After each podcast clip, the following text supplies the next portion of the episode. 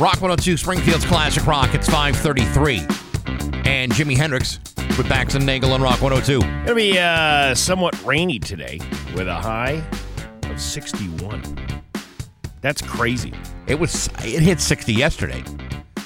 Yeah, uh, but it didn't break the record. I- I, noticed, uh, was it Don Mayer or Dan Brown or one of those folks said it was the high was 64 back in 1952. I don't need to set records. I just need to feel comfortable outside. Well, you can feel comfortable today. We will make you feel uncomfortable when we talk to uh, Steve Shippey, the host of uh, Shock Docs on uh, Discovery Plus. Michigan Hell House Yeah. is the uh, the new episode, and we'll be talking to him. Our goal is to scare the living bejesus out of you this morning.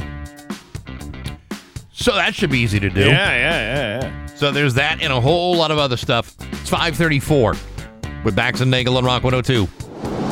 How cold is it out there? When will it switch to freezing rain? Rock 102 is always live and local. Springfield's Classic Rock. It's 551. And John Mellencamp with Bax and Nagel on Rock 102. I couldn't hold that in. Uh, let it out, Steve. I was trying to. Sorry about that. Uh, your Pioneer Valley forecast today going to be uh, rainy with a high of 60. Tomorrow, more rain with a high of 57. It is 41 right now in downtown Springfield. Hollywood Trash is brought to you by Aquapump, an expert in all water supply systems from the well to the pump and into the house. Somehow you still care about what's happening in Hollywood. So, from Tinseltown, 3,000 miles away, it's Steve Nagel's Hollywood Trash. Uh, let's see. Tyler Perry's studio in Atlanta drove up property taxes to the point where some elderly residents in the area couldn't afford to live there anymore. So now he's donating $750,000 so they can afford to stay. I wish Tyler Perry would uh, pay for me I to do anything. I mean, I'd, I'd mow his lawn. Not well, but I'd mow his lawn for $750,000. I would too. I would do uh, a lot more for $750,000. Whatever he wants me to do, I would do. You know, uh, he also, And I mean anything. anything. Yeah. You know, uh, he also was the guy that uh, sheltered Prince Harry and uh, and his wife when they came over here to avoid the paparazzos. You sure that wasn't Tyler Perry? it was a Tyler Perry. And Tyler Perry. No, it was him. Wow. Sounds like actually a very uh, sensitive, caring dude Well, who just know. happens to have seven hundred and fifty thousand dollars to burn. well, it's nice to see somebody do something good with their money. About rather time. Than, rather than, uh, you know, blow it on something stupid. Like raptors on a ranch out in Wyoming. One of the uh, greatest sex symbols of all time is no more. Raquel Welch passed away yesterday. She was 82. There's no word yet on the cause of death. You know, uh, I must tell you that uh, Raquel Welch, in my younger days, was quite an inspiration. Yeah, I bet she was. She was really was. wa- wa- was she your Shawshank Redemption? Uh, She was among them. yeah. She was certainly among them. But I got to tell you, I uh, my heart poured out uh, to her from the 1976 comedy classic Mother Jugs and Speed, where she starred with Bill Cosby. Wow. Yes, Bill Cosby. and a very young Harvey Keitel and Larry Hagman. oh, wow. Can you imagine Raquel Welch, Bill Cosby on the same set? I can't even imagine what sort of crazy shenanigans went on back then. I wonder if uh, Larry Hagman uh, was up, w- knew what Bill was up to. Hey, Bill, why you? Uh, what's that? Are you? Is that? Is that creamer that you're putting in uh, Raquel's coffee? Yeah, and, Bi- and Bill would say, "Listen, you're going to be critical of me. yeah, You've had Barbara Eden stuffed in a bottle for 15 years. yeah. Don't tell me about sex slaves. Yeah, don't don't tell me how to conduct my time. Raquel's big break was the 1966 sci-fi classic Fantastic Voyage. Oh, uh, was that uh, when Coolio wrote the song for it? No, actually, Come on and ride on a ride, ride, ride, ride. What? That same year, she wore her iconic animal skin bikini as the cave woman uh, Loana in the 1966 prehistoric classic One Million Years BC. It was even promoted as mankind's first bikini. Boy, they really did that sexism thing back in the. Uh, Yeah, well, they really 60s. did. They really did. Because, like, the Mother Jugs and Speed, guess, Yeah. guess what part she got? Wow. She was Jugs. No way. Yes. Didn't know that. Couldn't get away with that today. It was her poster the warden rips away to uncover Andy, uh, how Andy escaped in the Shawshank Redemption. Raquel's other gigs included the original uh, version of Bedazzled, the 1976 comedy, Mother Jugs and Speed, like you just mentioned, uh, the Naked Gun 33 and a third. That was a hot. Yes. Are you okay with it? Yeah, I'm having a problem with my headphones. Oh, uh, hoop! I just I look up and I just see this like stuff moving around in the background. I'm, ju- I'm juggling these damn things. She uh, she also was considered for the part of Mary Ann on Gilligan's Island, which would have been kind of a weird fit. She Since- would have uh, definitely been a real foil for Ginger. if That well, I was the gonna, case. yeah, I was gonna say Tina Louise was the one uh, that was the beauty on the show. I mean, Mary Ann was And pretty Mary damn hot. But you know what? I've always felt that if you looked at old pictures Mm-hmm. of Mrs. Howell, you'd say she's the best one of the three. Yeah, you do you you do uh, you do go back and look at those old broads, don't you? Sometimes you do.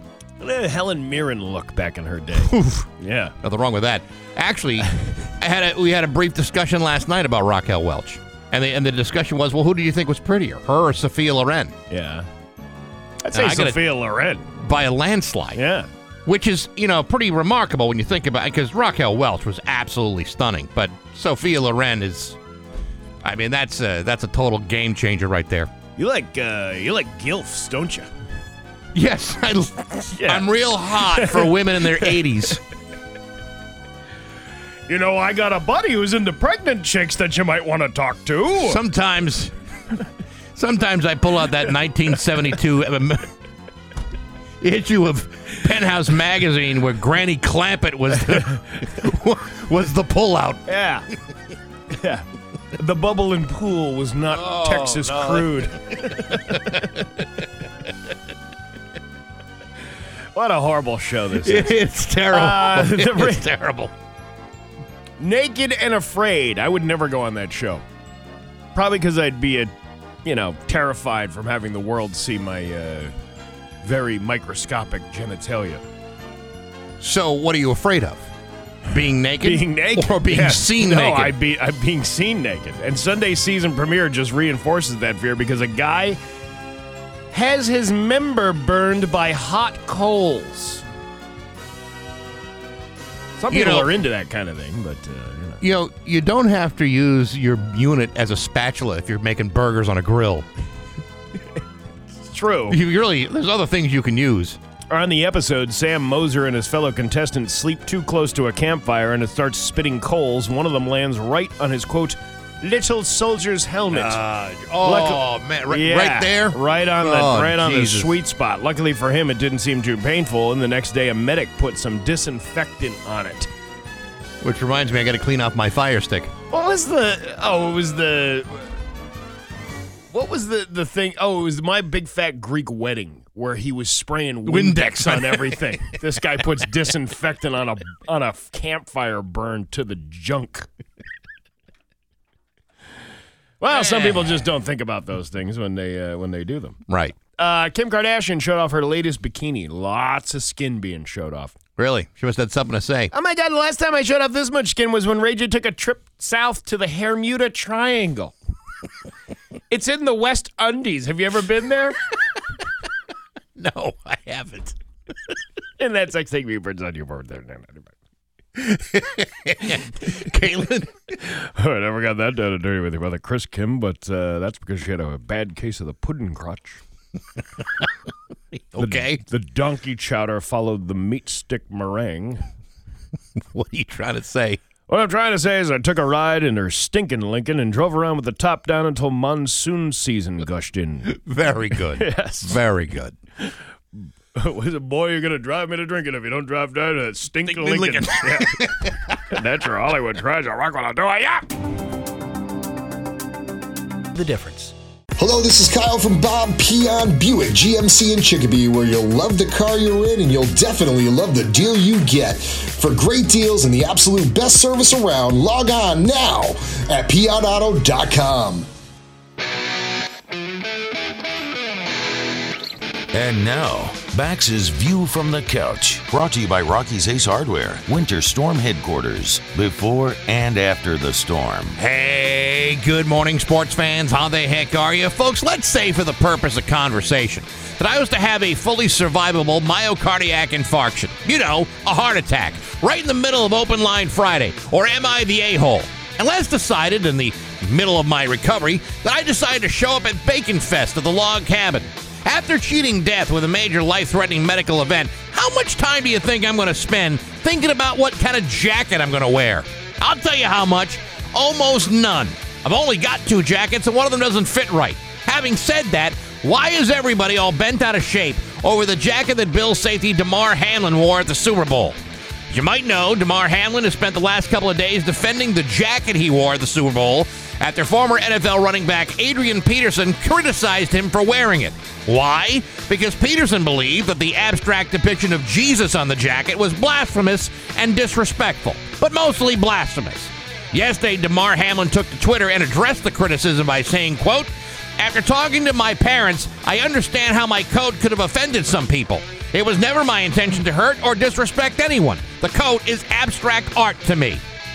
Folks, not for nothing, but isn't this the same Adrian Peterson who was suspended in 2014 for beating his four year old son with a tree branch? Wasn't this the same guy who was forced to pay more than $8 million after defaulting on bank loans into a car dealership just four years later? Isn't this the same Adrian Peterson who was arrested last year for beating his wife on a flight to Houston, forcing the plane to return to LAX so he could be arrested? And yet, he's got the nerve to call a guy out because he wore the wrong coat? Because it's disrespectful? Listen, I wouldn't have worn a coat to the Super Bowl either, but that's mostly because it was a 74 degree day in Arizona. Nevertheless, the last person that you should be taking behavioral lessons from is Adrian freaking Peterson. Because you, my friend, are the last person who should be talking about disrespect.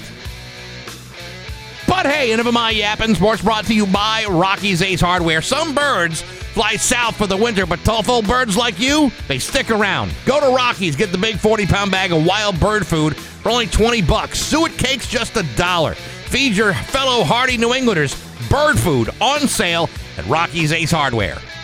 I'm back. That's my view from the couch. Rock 102, Springfield's classic rock.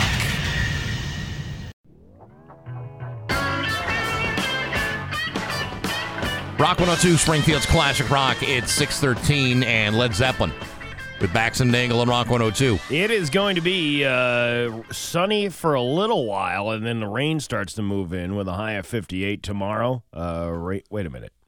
Wait a minute. I'm looking at yesterday's weather. It's going to be rain all day today. Yeah, But it's a was but it's a warm changed it. rain. It's a warm rain. You know what it is? I have all these tabs open, and I have like five weather tabs going. Yeah. uh, just to see uh, if the temperature changes from tab the- to tab. All the same tabs Yeah. from yesterday. Yeah, Yeah. and uh, 57 and rainy tomorrow. It's 40 in downtown Springfield. So yesterday, I got the notification that the, that Raquel Welch had Yeah. died at the age of 82 after a uh, a brief illness. Yeah, and that could mean anything really, but uh, you know, the couple of things that I uh, that they kind of leaped out of my head. One, it's hard to believe at my age, and, I'm, and I'll be 57 this year. uh it's hard to believe that uh, that the women that uh, I uh, pined for in my youth, one have reached the age of 80, and then two are now dying off. yeah, that is uh, kind of a you know realization that uh, you're not going to live forever. Yeah, and it's also a realization that uh, you know age is really just a a point of view. Like, like for Yeah. ex- example, I mean, you know, Raquel Welch back in the '70s was, uh, I mean, it, it just didn't get much more fabulous than uh, than that. Right. And uh, and I and I said, uh, you know, just before we went on, I said, you know, I could talk about Raquel Welch all day long. Yeah. And your reaction, I thought, was uh, kind of startling, What? uh, frankly. What was my reaction? Well, I don't know much about uh, Raquel Welch I- or hot chicks from your era. It, well, that's not un, that's not untruthful. No, no, it's not. Yeah. it's not untrue. I Uh, mean, you know, I I come from a.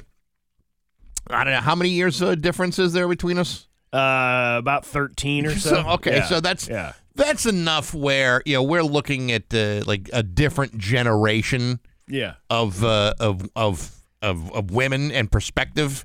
See, I I look at like uh, like the women of like the 70s and early 80s Mm-hmm. as being like uh, you know that was you know that was my sweet spot. Yeah, and mine are the eight late '80s, uh, '90s. Yeah. it's you know that it it goes generationally like that. Yeah, and and and there are like some women of of that uh, generation where I go, eh, yeah, they're okay.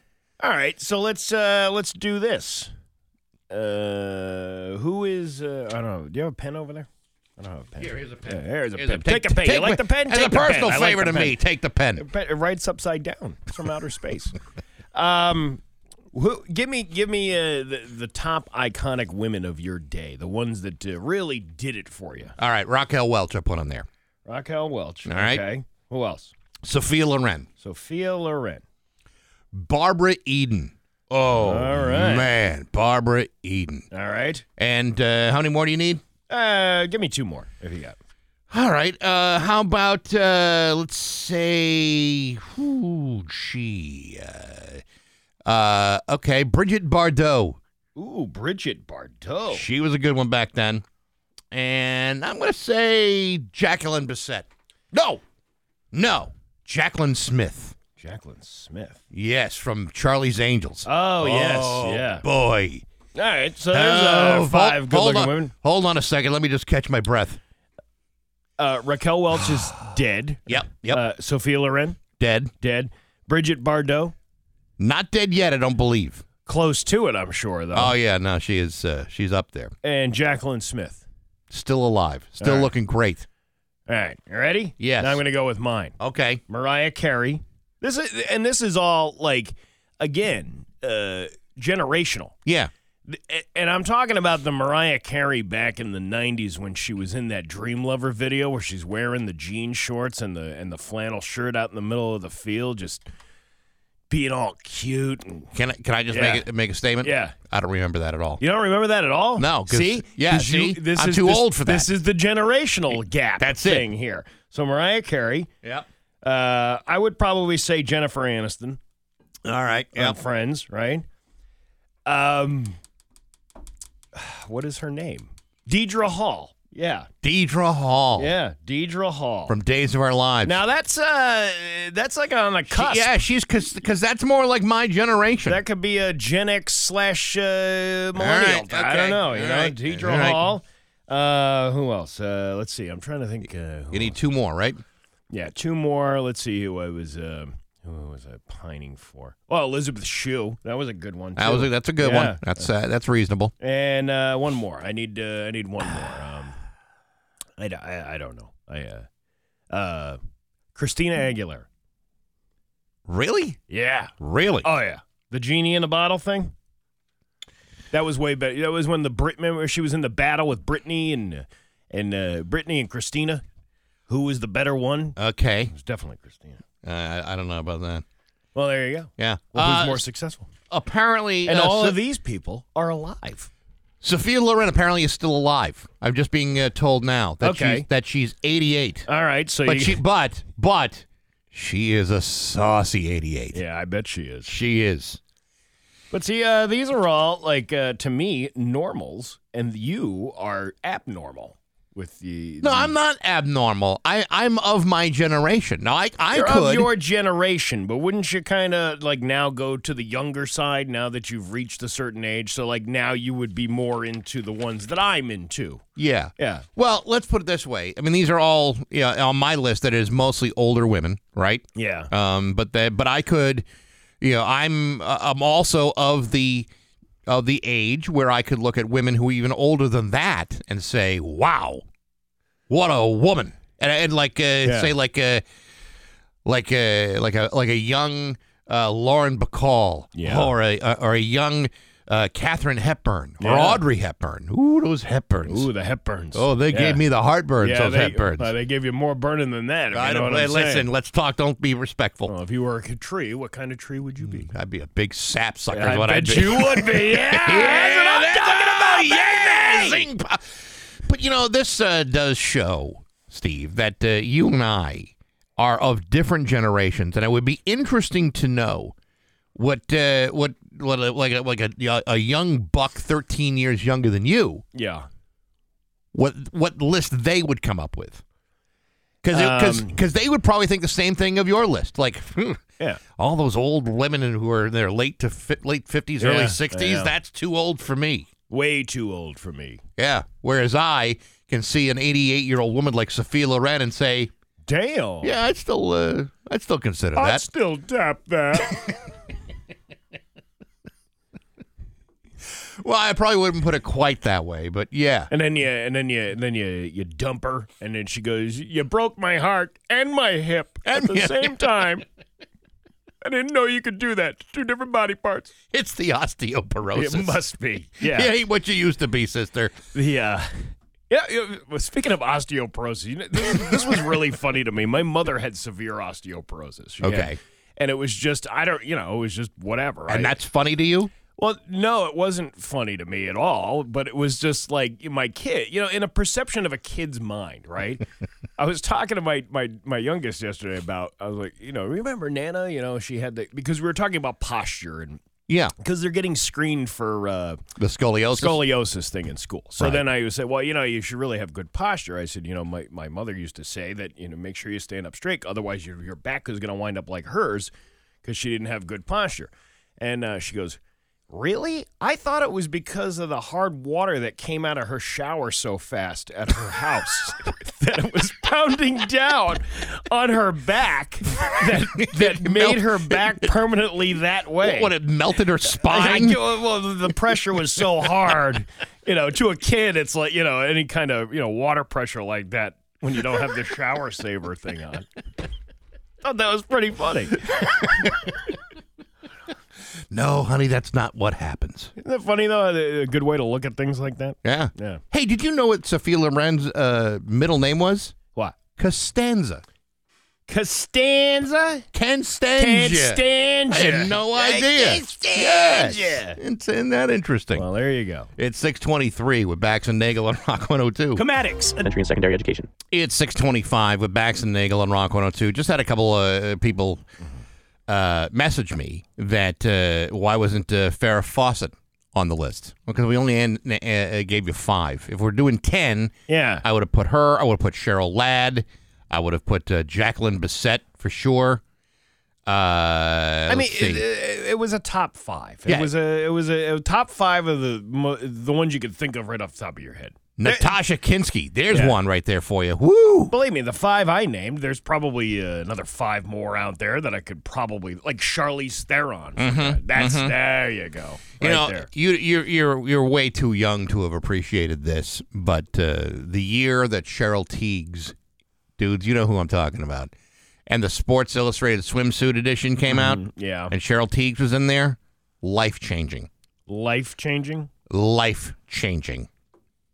I don't know what you mean by that, but Well, I suppose if you looked it up, Cheryl Tiegs Sports Illustrated, you'd say, "Oh, yes, okay, I understand." ah, would you like to laugh? Oh, yeah, I could. Yeah, sure. Yeah, sure. It's Bax and Nagel's joke of the day Tell me. Tell me which one. on Rock 102, Laugh it up, fuzzball. Springfield's classic rock. Actually, laughter was not what I had in mind Oh, after that discussion. yes, but there will be tears if you know what I'm Oh, saying. All that. right. That's right. Uh, guy uh, talking to his buddy he goes, you know, for Valentine's Day, my wife finally fulfilled a fantasy of mine when she dressed up as a nurse. He goes, oh yeah, that really turned you on? He goes, oh yeah, I got to role play having access to health care. Oh yeah. Get it? That's a fantasy because it's so hard to come by I ah, this time of year. ya. You know what I'm saying? right, Yeah. Bax and Nagel in the morning on Rock 102, Springfield's classic rock. 629 with Bax and Nagel on Rock 102. It's time for news brought to you by Taxland Boston Road in Springfield, Cottage Street in Easthampton, or online at taxlandonline.com. His local radio icon, Steve Nagel. Uh, thanks, Bax. Uh, police in three communities are investigating alleged threats received yesterday, all deemed non-credible. In Northampton, Mass State Police confirmed that there was a threat received by that school. A call was made to the Northampton Safety Dispatch around 12:14 p.m. alleging a threat. The threat was deemed non credible by the Northampton police following the search of the school.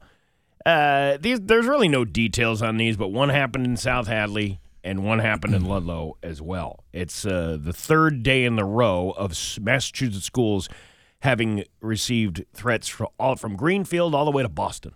Eight of them yesterday. Yeah. It's unbelievable. Three here, eight throughout the state. Isn't that crazy? Yeah, I, I, I, you know, the thing about it is, is that when you're a kid, when you're young, and uh, and your life was an open book, you don't even think about how stupid your behavior can be and how disruptive uh, it can uh, sometimes be. You know, you know, you're having fun. You're making the phone calls or sending the emails, thinking it's all just a bunch of laughs. Yeah. Uh, this ain't funny, kids. This ain't funny. This Yeah. this this winds up stretching out resources. But- it wastes time. The the Not other good. the other thing is it's not it doesn't necessarily need someone to be from here. The, the, this is this could be you know, they did one of these uh, saw this documentary about these like underground like computer people Yeah. like the you know the ones that are on the dark web and all that stuff. They're the ones that do things like this, like send mixed signals, scrambled signals, where the phone is coming from. They can never trace where the call is coming from, Right.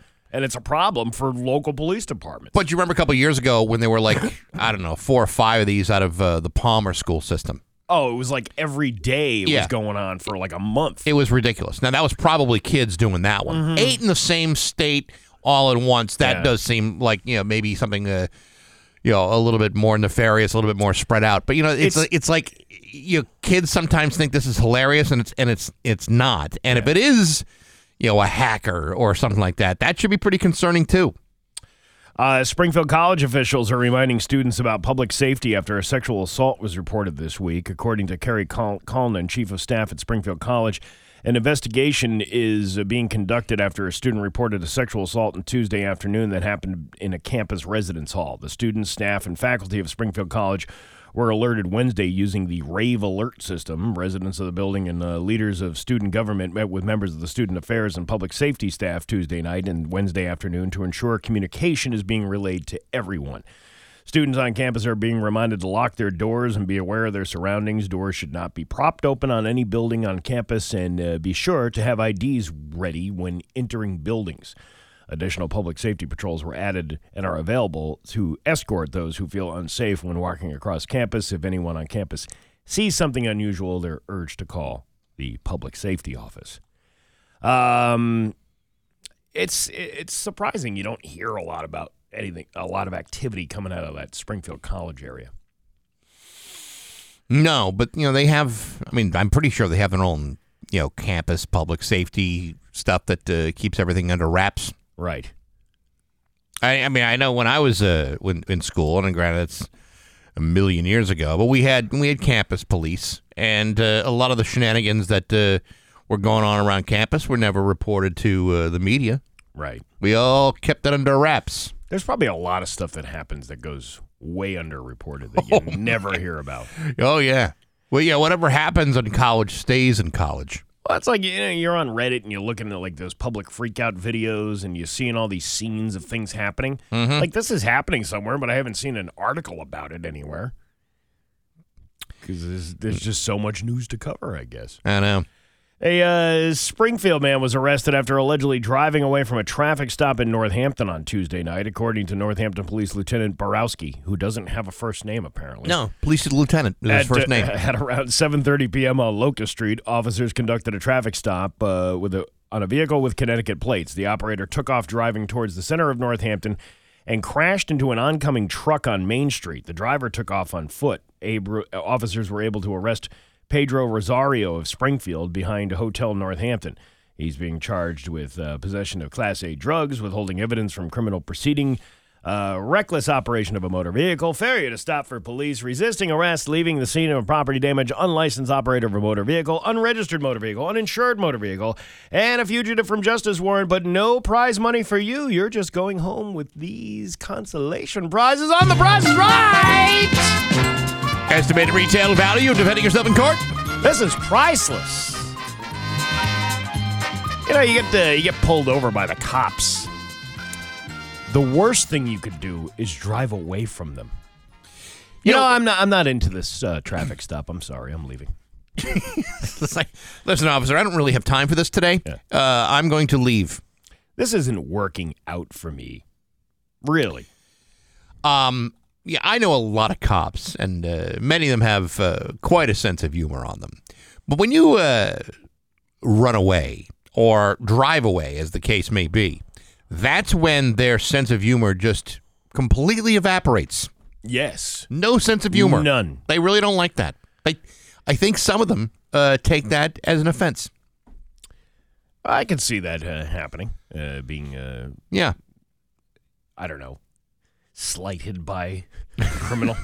I was slighted today at work. Yeah, and when they catch up to you, the first thing out of their mouth is, "You really hurt my feelings by driving away, and so I'm going to hurt your kneecaps." I still want to uh, get into the mind of the guy who was driving on three tires uh, and the rim the other day in Northampton. Pass, past, not not just driving drunk, but driving past another drunk driving stop. Yeah, like they'll never catch me. They're busy. Yeah. An inspection of a smoke shop in Enfield has resulted in police seizing more than a thousand products of illicit pseudo narcotics. The Department of Consumer Protection, along with Enfield Police, conducted an inspection on Tuesday at the Smoke Plus Mart. It's a smoke with a plus sign and Mart. And Mart. Located at 169 Elm Street, the location was referred to the department for some products they had available for sale, as well as uh, concerns about the potential sale of those products to underage kids. DCP found 1,075 items with a retail value of 25,000 to $30,000 that are illegal to sell in Connecticut due to the THC content. Those products, as well as $1,300 in cash, were seized and the two co owners were arrested 32 year old Trake Mimood and 30 year old Wakis Ali, both of Enfield. They will be charged with possession of controlled substance with intent to sell. The business's license to sell THC products was also suspended. Uh, I commend the efforts of the Enfield Police Department and hope this serves as a warning to other stores that we will take the safety of our youth very seriously. That's Enfield Mayor Bob Crisati. Through our efforts of our drug free community grant, we've been hitting hard on the dangers of vaping. Interesting. Because you know, you know, Connecticut just uh, just just approved their dispensaries, right? Yeah, it, but this is this is uh, this other law about the CBD thing. When you have CBD products, you know the the other one of the other uh, chemicals in marijuana that's supposed to provide like the medic medical Right. uh, effects to it. uh, You're allowed to sell CBD oil, and it's just like NA beer. Like w- an NA beer still has alcohol in it. But you got to drink way too much to get drunk. You'd have to drink forty of them to get a buzz off of because it's that you know it's Yeah. it's so so little alcohol. It's the same with the THC or the CBD. Right. You know the CBD. You might have high CBD, but you're always going to have a little bit of THC in there. Not enough to get you messed up, but that's what these folks do. Is they they sell these products under the guise of, hey, uh, this is CBD legal product, and they you know lie about the percentage of how much THC is in there, and uh, all of a sudden you got yourself an underground vape uh, cartridge ring going on. Well, you know, we have kind of a like a short memory here, but remember how uh, you know we here in Massachusetts right before dispensaries started to open up, Yeah, and you know the, the, the laws had changed, the decriminalization had come in, and you had all these businesses popping up that were saying, well, uh, if you come to our uh, our store, uh, we will gift you. Uh, you know, s- uh, some product. Mm-hmm. Oh, yeah, You know, and it was like, you know, here, oh, you, you bought some ashtrays. Well, here, here's a like a half ounce of weed along with it. Well, that, that as a gift It was. Uh, I can't remember the name of the place that was over. It was over on Page Boulevard. It was next Uh, to the fish Mary tank. Mary Jane Mary uh, Jane's- makes you feel better or, Something like that. yeah that. something like that and it was next to that fish store. That uh, yes and, and and what they were doing was charging a twenty dollar cover charge, and with that cover charge, you got a bag of weed as like a parting gift. yeah you buy If you wanted it, you didn't have to take it. yeah I mean we're, we're not going to force you to take it but I mean it's on us and, it's a gift And uh, that irked the police yeah they didn't like that one at all because well because he wasn't technically doing anything illegal. by the laws that were put in place, he really wasn't doing anything. Technic- technically, that is that is Right. true. That's why he was doing it. but it was one, and it was like one of those weird loopholes that he was able to find that Yeah. people tend to exploit. And I assume that it's not that much different than this place in Enfield with the CBD. You know, you've changed the laws, Right. but you haven't gotten to the point yet where anyone's be able to make a hell of a lot of money on it yet. yeah, and So that's coming, but you know, some people, yeah. some people want to exploit those loopholes the best they can. I remember going in. Um, well, I I needed. I I bought a vape cartridge from a dispensary. Right. Okay. And it was when it was when this place over here was open, Planet Vape. It was on Shaker Road, Yeah. and it was. I remember when it was Dick's Convenience. This is a where stuff was, you know. Uh, but I but I remember going in there and I was looking for a battery for the cartridge that I had, and I brought the cartridge in with me, and I said to the guy, I said, uh, "Hey, um, do you have a battery for this particular cartridge?" And he uh, he's, "Yes, I do." Okay, all right. So then he he shows me the batteries. Right. Uh, might I ask, where did you get that cartridge? And I said, oh, it's actually from the dispensary. It's got, uh, you know, a little bit of the devil's lettuce juice inside of here, right? Sure. How much you pay at dispensary? And I said, I don't know, like $40. And he goes, I have one for 20 And I said, "Oh, all right, twenty. Well, maybe not today. But I'll just buy the battery. But uh, at least I know." And they were THC filled cartridges. He was Oh, selling yeah. them illegally. Huh. And I wouldn't have said anything had he uh, not closed. And Yeah. now I can, you know, Now- at least now you can. Now you can peel back the curtain and see the man behind the operation. And uh, so I said, uh, I said, uh, I said, all right. So uh, I said, do you- have these available? Because he had them like locked under a. It was locked under a case. Like, Oh, like, you got to lock those up. and he opened it up, and he, it was kind of like in a like a suitcase, like you you were seeing that briefcase in Pulp Fiction when they opened it up, and it was you know a soul or something in there. And uh, and uh, he said, next time you come in, you ask, you say, Raj says, give this man some Skittles, right? You had, you had to speak in code. Well, yeah. Well, I didn't have to use the accent while I was doing it. Oh, I could have just, yeah, Raj uh, sent me for some Skittles here, right? And, Hello, my name is Raj. Steven. Yeah, my name I would is. like some Skittles. I would like some Skittles. Raj sent me. and uh, I never bought. I never bought a cartridge from the guy. I, No? I never, never got there to it. And then they, and then they wound up, they wound up closing everything up. Remember they I do. I do. And of of course, places. and of course, a lot of those places couldn't survive the uh, the pandemic either. So that's too bad. Uh, MGM Springfield is set to announce extended hours of operation at restaurants and amenity attractions and will begin today. The announcement of extended hours for Tap Sports Lounge, Tap Bowling Lanes, uh, Costa, the Roasted Bean, the Top Swing Golf Suite uh, will be made uh, Tuesday uh, morning by MGM Springfield. The announcement. Oh, the they made the announcement on Tuesday. Well, this is kind of dumb that they're kind of updating the story today. Yeah, yeah.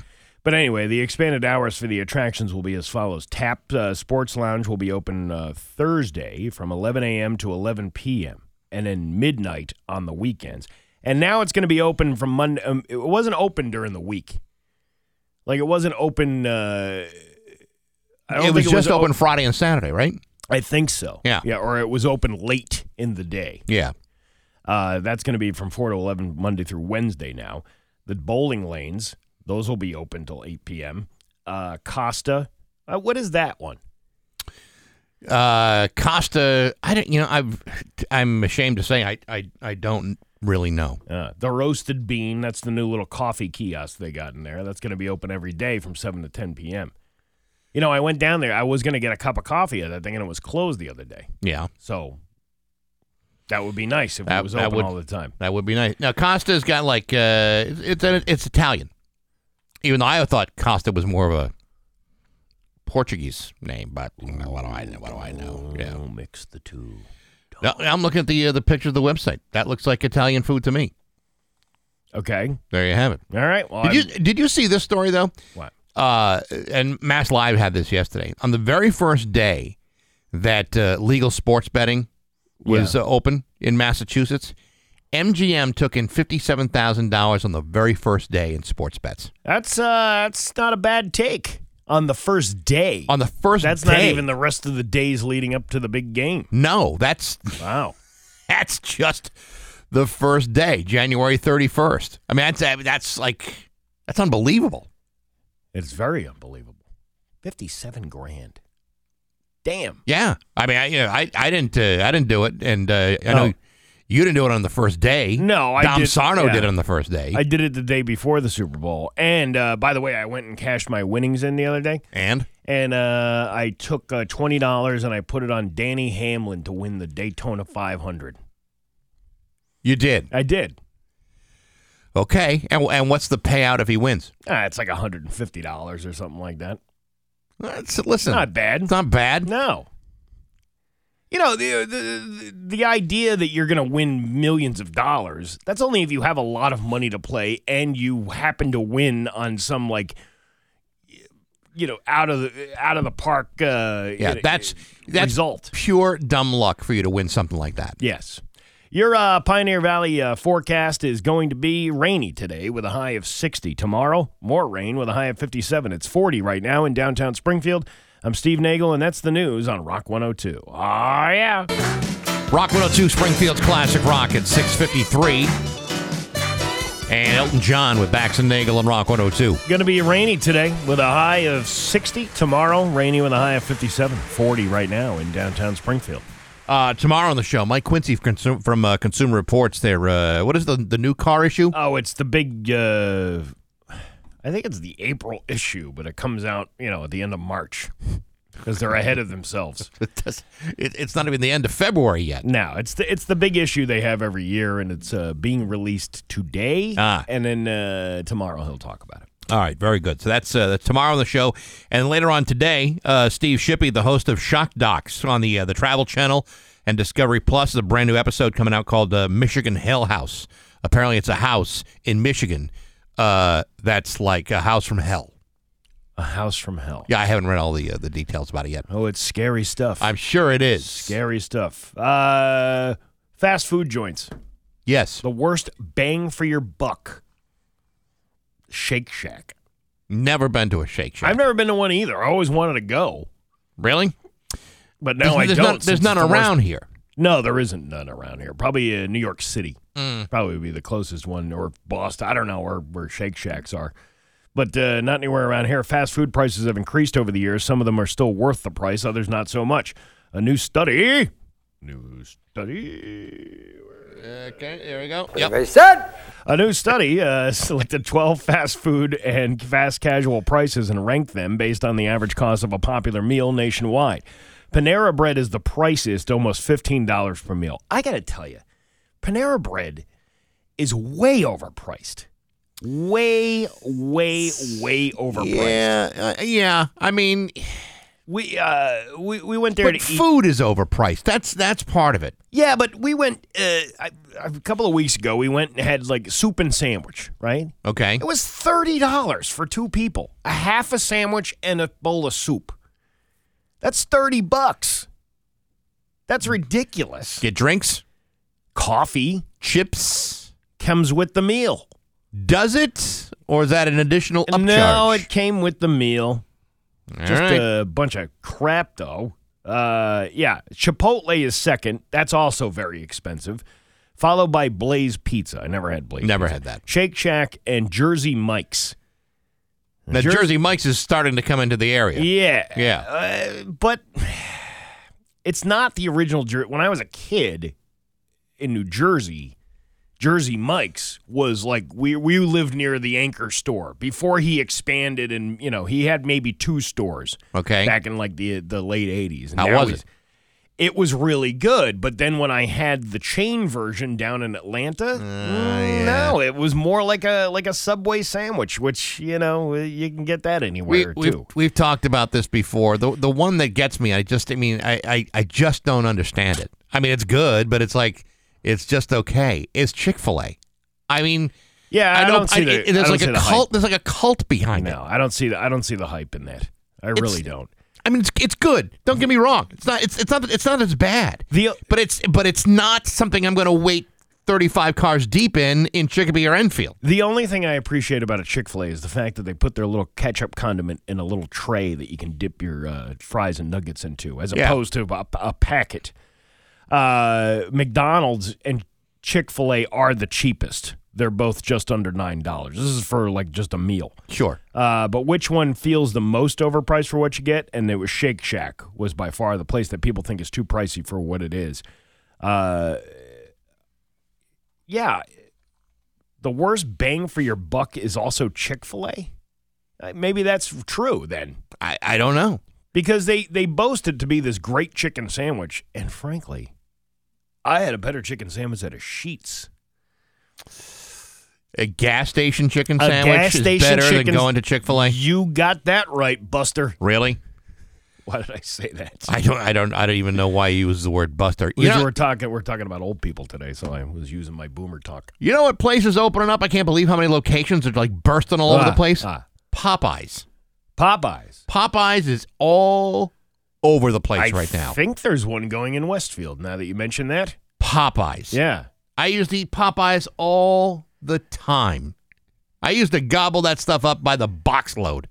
Eat the, the biscuits and the red beans and rice and just go. I would go to town on a box of uh, of Popeyes. Now they're everywhere. Did you ever go to Mount Olive? Uh, Popeye gets really upset.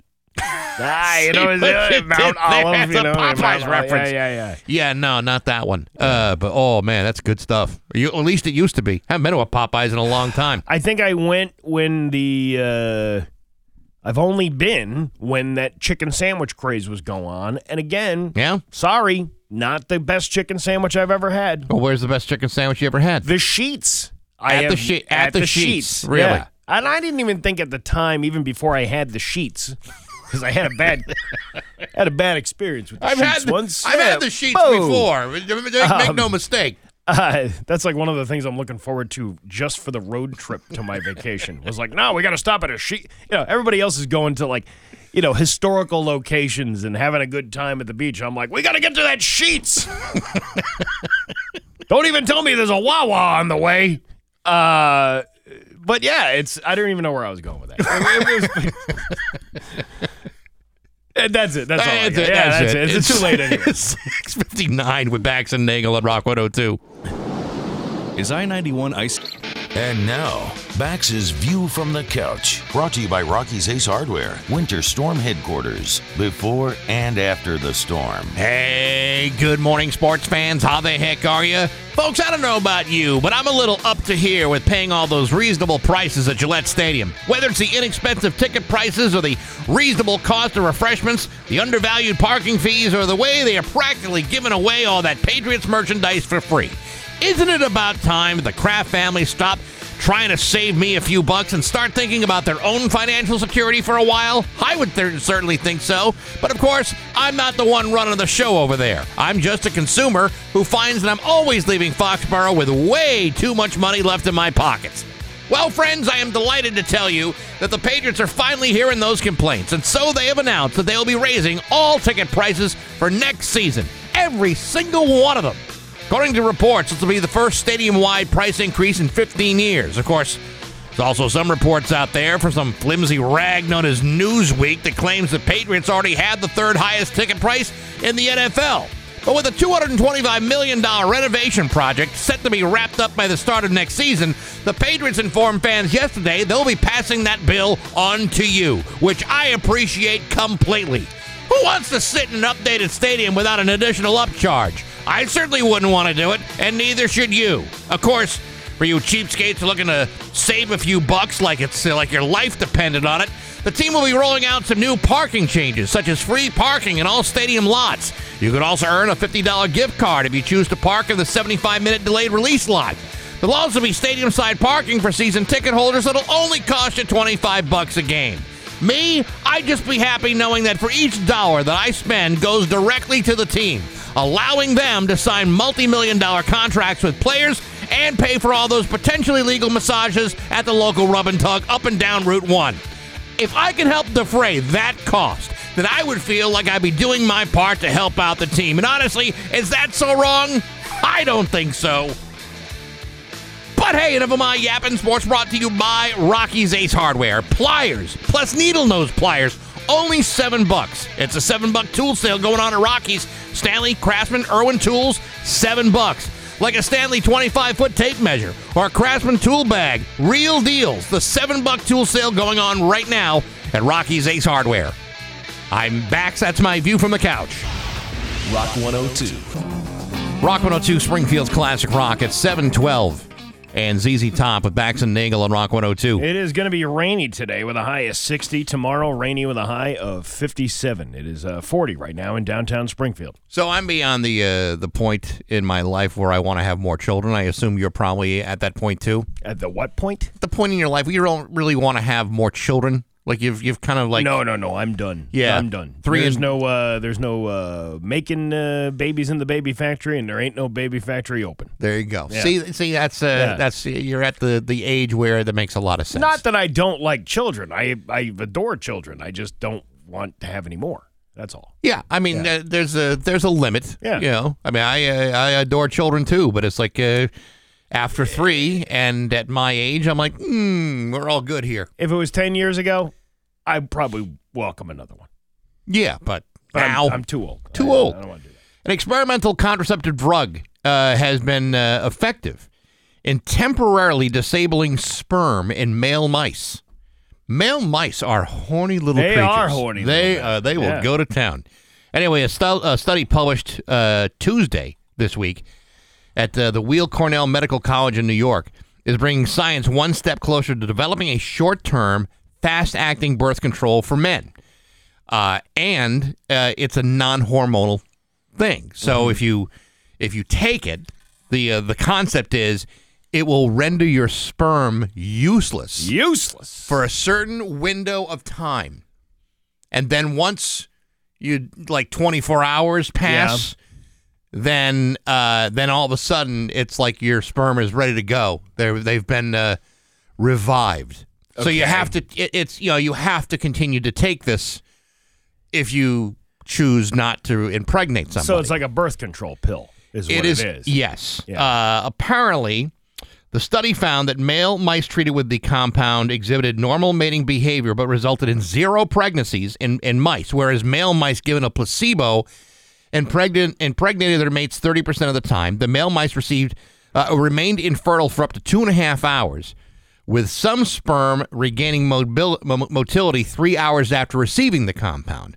And within 24 hours, the male mice regained full f- fertility with no side effects observed in the male or the female mice. Wow. Those mice. So you take this pill, it's a race against time. Yeah. You better be sure that you're not just wasting these things like uh, like Altoids. You can't just pop them in your mouth. No, you can't. Like you, you couldn't you couldn't uh, like uh, take a fistful of these and then go to the old Wrinkle Ranch in uh, West Springfield, the old uh, old Geraldines, Yeah. hoping to you know you save yourself the uh, the embarrassment of an unwanted pregnancy. Nobody is- wants that. Well, Yeah. of course, at that place, if you found a woman who was still fertile, it'd be a, Yeah, it'd be that, a damn miracle. That was always a safe bet where Yeah. you didn't have to worry about. That was the thing you didn't have to worry about. Yeah, you had to I mean- worry about all the diseases and the you know, herpes, yeah, gonorrhea, right. you know, you know, flesh searing syphilis. Those were those are Right. always on the menu. Right, but not uh, but not pregnancy. You know, if this were around when I was young, I would have taken it. Yeah. The problem is the best form of contraception for me in my uh, younger days was my personality. I didn't I didn't need to take a Yeah, pill. I, yeah, I uh there's plenty of times where I didn't need to take a pill either. no, you really didn't. Because just just based on who Yeah. you were and what you looked like, that was enough for having every girl in the bar say, "Nah, I think I'm all set." Yeah, there were a lot of uh, spent torpedoes that were deemed useless at that point too. you know, it's funny you bring this up because uh, I was looking. Uh, let me see if I can find this now. It was a friend of mine on Facebook yesterday posted this like thing about. Uh, she was in a she was in a Walgreens because you know it was Valentine's Day and candy sixty per, day after Valentine's Day candy sixty percent off. Yep. She said, There was a boy no older than 15 years old in front of me in line. He was buying Plan B contraceptive that came to $56. My thoughts were, Oh my God, this is a boy. And it made me think of the young girl uh, as well. Uh, kids, wow. Then my next thoughts were, that these kids were being responsible, smart, and he's obviously supporting his girlfriend to to make uh, what they feel is the best logical decision. It made me feel indifferent about the whole thing. Uh, however, proud of them. Uh, you know, w- so that was the thing. And then somebody somebody responded with, uh, "Or he's buying it for his mom, right?" Ew. And I was like, buying it for his mom? I used to cringe when I had to buy maxi pads for my mom. hey, uh, son, can you go pick me up a pack of Pall Malls and a Plan B?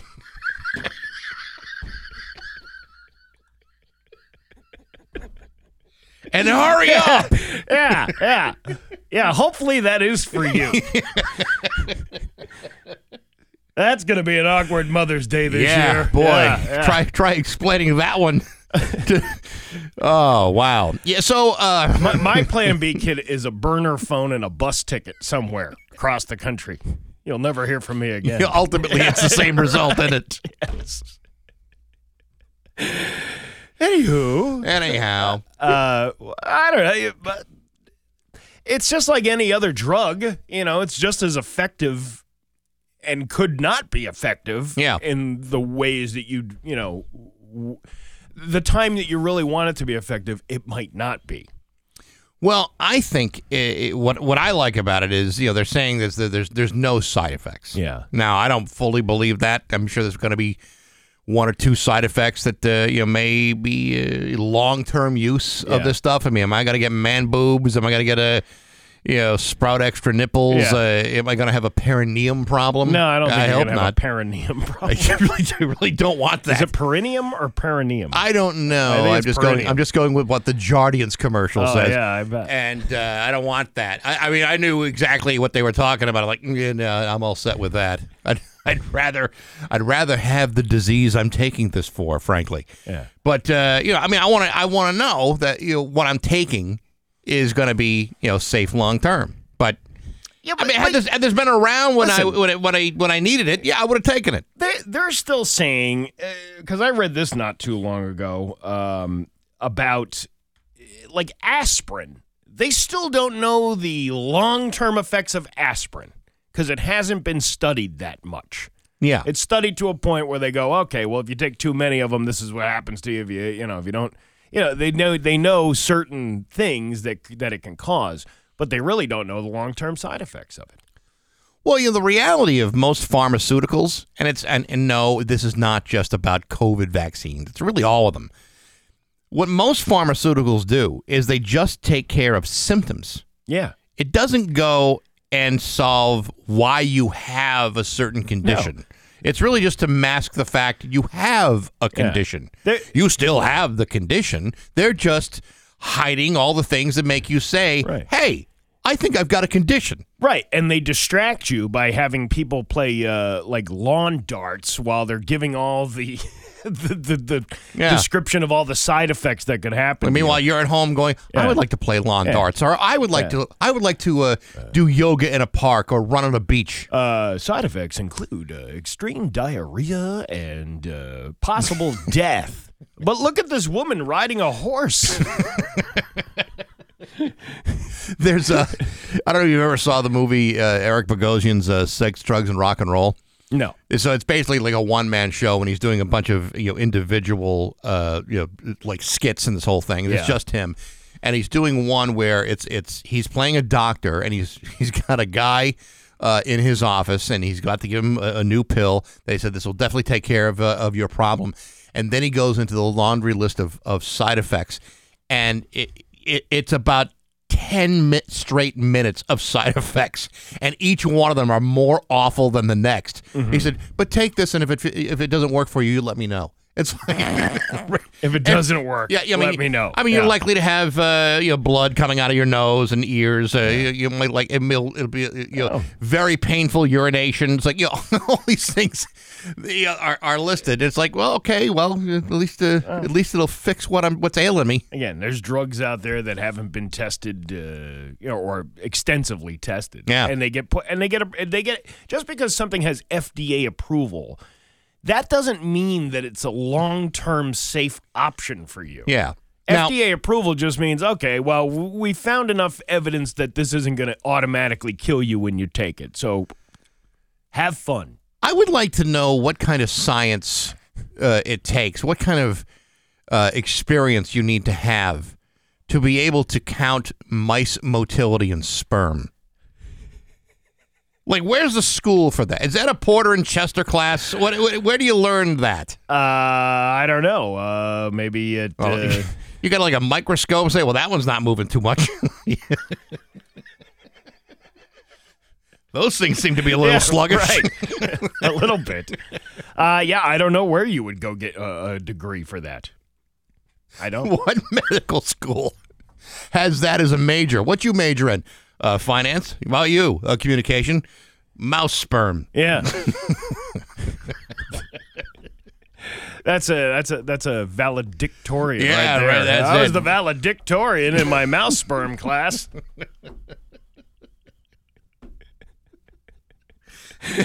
oh, boy. Yeah, well, there you have it. I was part of a summa cum, Cum laude. laude, there. right. Yeah, yeah. but you couldn't hear it because there were little mice. Right, right, It's little just a little squeaks. squeak, squeak, squeak, squeak, squeak. It's 723 with Bax and Nagel on Rock 102. GG Inks. Screen printing and em- Bax and Nagel on Rock 102. Uh, you know, uh, I have a little story here, but I don't know if it's going to take longer than. Uh, We're not in any rush. you're not in a rush. No. So uh, yesterday, I uh, uh, meet my lovely girlfriend down for lunch downtown Springfield. Right, Where'd you go? Theodore's. Ooh, good choice. Right. So Theodore's, uh, I go in and uh, I I parked across from on Stearns Square. There is it Stearns Square? That's what it's called. right Yeah. there? Yeah. I parked on that one street, whatever that's on the, that part of the square there. Right. And I had enough change where I, I put the change in there. Well, my girlfriend didn't have change to put in the thing, but I look at the whatchamacallit, the uh the meter, and it says you can download this app and then put in what spot and zone you're in. Right. And then uh, you will then be uh, charged. You will then be charged for whatever you know, however long you want to put the meter in for. So it's seventy five cent, whatever the whatever the hell it was, whatever the price was. Right. So uh, I'm looking at this this meter, and it says download the app, put in this zone number, which was identifying Springfield, and then put in the space number. So I put the space number says 266 on it. You know, if you're going to do this one is 266, the other one is 264, or whatever, Sure. whatever, whatever, whatever the, the way it was laid out. And it says 266. We come out of Theodore's and there's a ticket on her car that and of course the meter says expired because it doesn't change when you add money via the app. They're supposed to cross check that to make sure that, you know, you didn't you know what I mean? They're supposed Okay. to make tr- cross check it. So then I'm looking at the ticket and it's given all her information and everything about her car. And then it says meter number 269L. Right? Okay. And I go, what? It says 266 or it says 264. And then on the other side of the meter, it's this weird lettering that says 26 and then it looks like a 9, like it was kind of like stickered in there. Right. So whoever the person from the Springfield Parking Authority who was writing the ticket only sees 269 on the thing. But I'm like, well, wait a minute. They write tickets every single day. How does this person not know to look on the other side of the meter and then see if if that's So did you take pictures of both sides of the I, meter? I took both si- pictures of both sides of the meter, and I took a picture of the citation right there next Yep. to the meter, and I, I took multiple pictures so I could, you know, have proof that this car was in that spot that I'm talking about. Even see, these are leftovers on top of Oh, the hood yeah. of the car, right? Uh, I just and and there's nobody around. Like I didn't even see this guy. They, they must hide in the alleyways waiting for people to get out because it happened literally five minutes after we got out of the car. What, after what time did you get there? 1150 let's say it was 1149 and it Okay. was, this happened at 1154 was the ticket was written and you're looking up and down the street you I, I see nobody with any kind of thing in their hand I, I've I've heard uh, this kind of complaint before. yeah and uh, that you know that the the meters are a little unclear as to what the numbers are. Yeah And I've heard that I've heard that before, and I think if if if she goes to court to fight this, Well, I already- she'll have no problem with it. So I go on, and it says uh, to pay this, go online to this website, some lawyer website that they have. This sounds like a law firm that handles all the payments Right. because we need a middleman to do that. All right. Because if you're screwing up numbers on the meters, you're probably screwing up numbers on the accounting. That's why we hired a firm to do this for you. but it, but it's like you. This is the pain in the ass now. I we have to appeal it, which I did. I went online to their to their website to appeal it, but you have to write. And I didn't even get like a receipt in my email saying we've received your uh, your appeal. So I don't even know if they've even gotten the appeal Did yet. did she get a receipt for payment? She didn't pay it. We're not paying it. We're appealing. No, no, no, no, no. Yeah. F- for paying for the parking.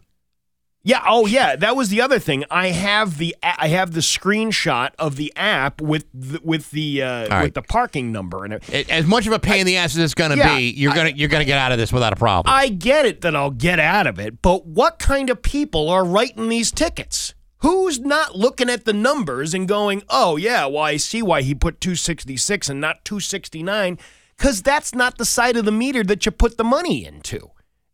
All the instructions and Yep. the numbers are on the meter right on the side that that says download this app, put the money in or you know, put the money in that way. You- only on the when we came back and saw the ticket did I see 269 on the Yeah. other side of that meter. you do understand, and I know you understand this, that the reason they do this at all is because it is a revenue generating Of course it proposition. Yeah. So they assume that even if they give you the ticket, the average slob that gets the ticket Yeah. is not going to fight it. They're just going to pay the ticket or or, or not pay the Well- ticket and, and incur extra fines. We waited for a half hour because I wanted to confront this person.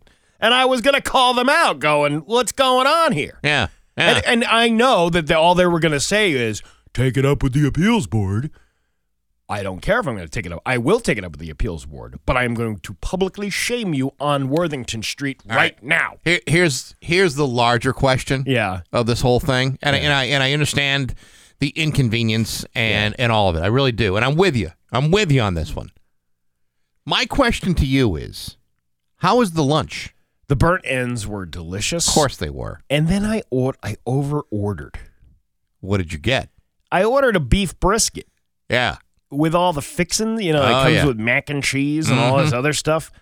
I I barely ate any of it. I always get the uh, the short rib. Oh my god, it's so damn good. You know, that's the one I want to try, but it's thirty dollars. yeah, but it's it's it's literally two meals because these short ribs are about the size of a shoe. thi- I've made. I've so far. I've made uh, one, two, three meals out of it. Yeah. From when eating it uh, last night, I had it for dinner, and I had some for breakfast this morning. so damn good. um, but yes, the food was absolutely delicious. That's more but the. Springfield Parking Authority needs to sit on a tack. it's uh seven seven thirty two on Rock one hundred two. Here's your Western map. 735 with Bax and Nagel on Rock 102. It's time for news brought to you by Gary Rome Hyundai. Rent the all-electric Ioniq 5 for 28 days. It includes insurance. Try it before you buy it. Here's local radio icon Steve Nagel. Uh oh. Another hat being thrown into the ring for mayor. Oh, boy. State Representative Orlando Ramos is set to hold a news conference this morning to announce whether he will be a candidate in this November's mayoral election. Did he already kind of announce that? Because I heard that Orlando was considering it. Uh, well, well, now he's making a, a news conference to say whether or not he will do it. And I'm guessing that if you're holding a news conference, you're probably going to say, yes, I'm doing it. Because why would you hold a news conference to go, I have made my decision. I will not be running for mayor. I will be uh, ordering uh, a large coffee at Dunkin' Donuts right after this press conference. So uh, Orlando Ramos, uh, Justin Hurst, Mm-hmm. and uh, and now Mayor Dom Dom. Well, is This is a- Dom running again? As far as I know, I don't know. I mean, maybe he's uh, maybe he's throwing in the towel. I don't know what's going on with this guy. What's is he? Is he? Uh, I haven't heard him talk have- about re-elections or anything. I have not heard him talk about any desire to stop being the mayor of Springfield. See, this is my uh, because uh, how many people did we have running for mayor the last time that it was open? Four years ago. did we have a, more than one candidate? I'm trying to think. I don't know if the last if he had anybody running against him last time or the one the, that one year that Jose Tosado ran against him. All right, There was that, and Jose had a you know they that was a that was a pretty good contested campaign. race. Right. That was a contested race. Mhm. But that was also be I think that was also and I could be wrong about this. I think that was also before it became a four year term. Because Dom is the longest serving mayor yeah. in the city's entire four thousand year history. Well, it says a lot about a person who keeps getting elected like that. Well, you know, I Well, mean, you- You're a solid uh, cheerleader for the city of Springfield. he he is that. I mean, I'm not listen. I'm not going out and supporting any candidate because that's, that's just not what I do. But uh, you know, I mean, uh, it, it's hard to say that he. I don't need uh, your support, Bax. I support myself. Okay. Yeah, I'm not being critical of the guy at all. I mean, I think he's done a a, a, a, a, a wonderful job as the mayor of the city. Yeah. But there are some people, you know, and Well, the longer like you're that, there, the more they want to tear you down. I just uh, when, when there's so many people running for the same office, it's just kind of like, well, hey, uh, this is what primaries are for, right? Right. You know, to make sure that you eliminate uh, the folks uh, that you don't want in the final dance. Mm-hmm. You made it to the big dance. Let me uh, let me look at uh, Dominic Sarno's Wikipedia page. Yes, He has one. he's got one. Get out of here. Yeah. Uh, in 2019, he won re-election, defeating challenger and local activist Yolanda Cancel, with 77 percent of the vote. Oh, okay. So uh, there was that, and uh, ran in 2015 ran against uh, Sal Circosta again with 77 percent of the vote. Uh, 2011, that was the one with Jose Tosado winning 71 percent, and uh, you know he's listen. Hard to run against the Dom Sarno. Hard to run, and I'm sh- I'm sure the other two candidates are fully aware of that. You know, I went to Mars once. Really, That's why there's no signs of life out there. okay. And I don't play hide and seek. I play hide and pray I don't find you, meathead.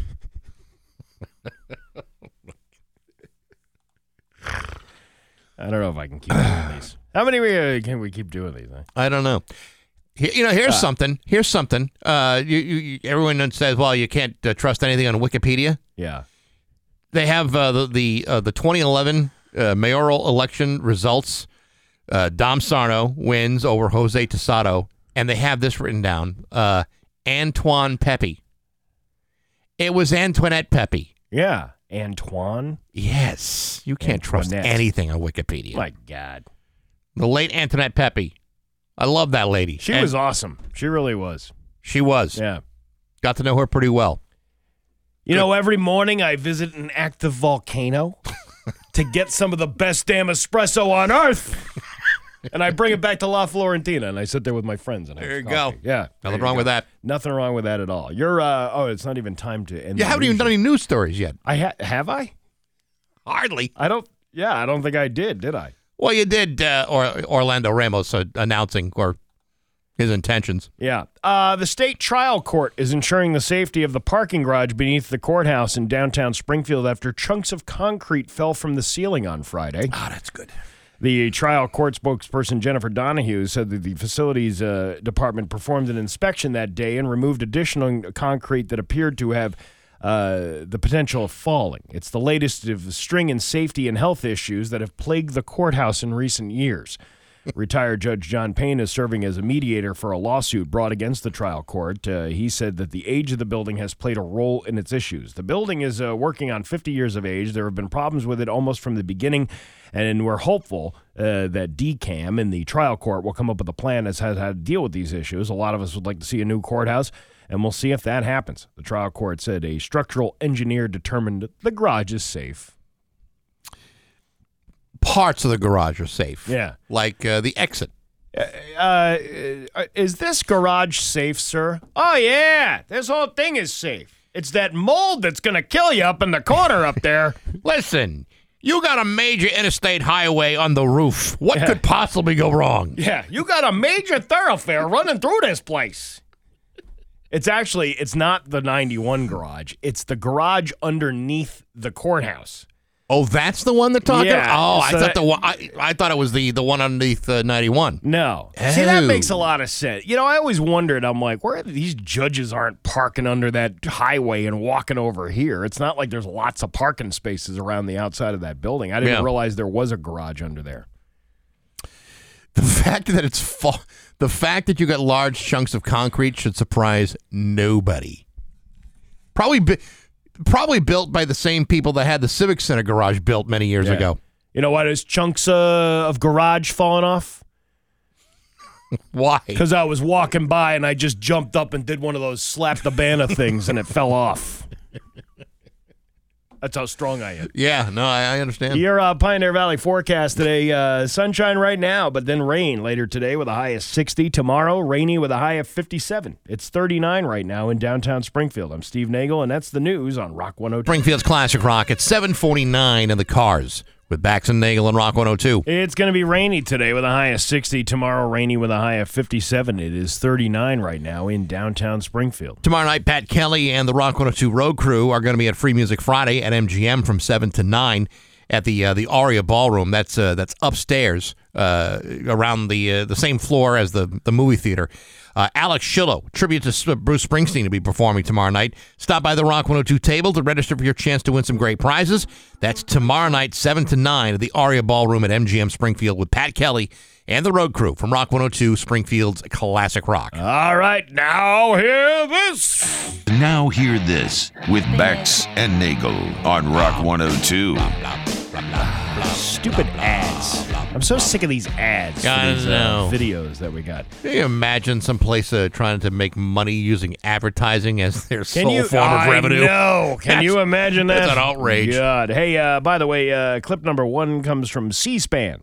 Former uh, Representative David Brat, uh, Virginia Republican, looks on as caller on C-SPAN asks him something a little uncouth. Ready? Yep. Independence 202 748 8002. We'll start in our line for Democrats. Glenn called in from Salt Lake City, Utah. Glenn, good morning. Hi, good morning. My question is, since we're we, we're spending all this money, where are we getting the money from? And my second question is, if I can in your mouth. Um, apologize for that, Congressman. Uh, don't take that kind of language here on the Washington Journal. Uh, we'll move on. I love you. Get you got to watch it because you got to see the guy's face go. Ooh, What? What did you just say? On C-SPAN? Did you just say that on national television? And you're from Utah? Uh, I have seen more people get through to that C-SPAN line th- with fake calls, Yeah. prank calls, than I have with any other like prank uh, people. You know, a lot of radio stations screen calls. Yeah. we don't, but uh, a lot Well, of we, radio stations. we need to hire a producer to do that. Oh, we, you and your magical fantasy things that you think about while we're on, not here. I get it. Yeah. Uh, So this wasn't like an open line Wednesday no, it wasn't an open line Wednesday. Yeah, but it's like who's screening? They must, they must have a process. I think a national thing like that actually calls you back. Uh, I, I don't know. All, all I can tell you is is there's, there's usually like a screening question beforehand. Yeah. But if you're a jerk, uh, like this guy from Utah may Yeah. have been, um, you can easily manipulate the process of being screened. Yeah. If you know what you're.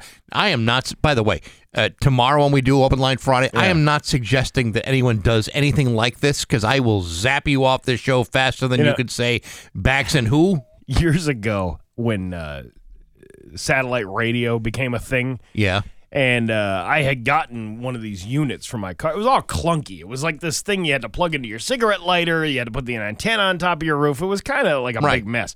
But uh, I had one of these things, and one of the one of the channels that came with it was the Playboy channel. Like it was, oh, it's the Playboy channel on Sirius XM. Well, they were having this like talk show, and it's like ten o'clock at night, and I'm listening to this, you know, gal talk about all kinds of sex stuff and whatnot. So I called up, and I was, I was, I was Roger, you know, from Louisiana. And uh, and you know, I had a little rapport with the woman. She's Yeah. like, "Ooh, and Roger, tell me what you want to do." And I said, "Well, my darling, you ever hear of a San Jose chili dog?" and and she goes, "No, what's that?" And then I explained what it was. They cut me off From the Playboy they, they channel. cut me off from the, and I was like, "Whoa! Why would I pay money for this?" if I can't If have my can't- way with it. Yeah, if I can't call up and tell you all the disgusting things on FCC free radio, then what's the point of paying for a subscription?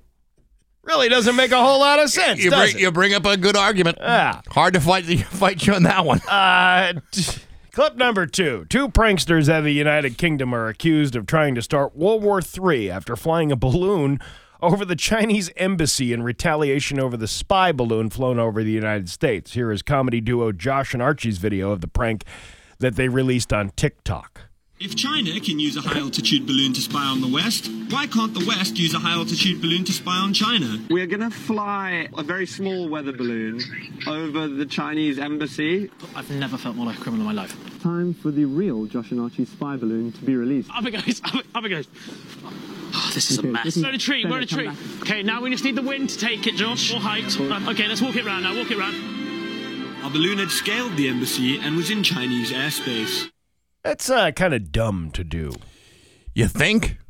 I mean, I'm I'm surprised they're not they weren't detained over this. Doesn't there was no follow up story about them be, uh, being arrested for it. Yeah. Well, they probably would. I They mean, probably should you be. Really think poking the bear is a good idea? Never is. Uh, let's see. Uh, here's a Mini Mart employee out of Los Angeles who grabbed a knife from a would be attacker and chased him out the door. It's Renee Amaya, the owner of Amaya's Mini Mart, talking about the attack. The guy, you know, he came around the counter and he pointed on her a uh, big knife. But the lady said she's a brave girl because he fought against him. He got the knife and he chased him. He got the knife and he chased him at the store.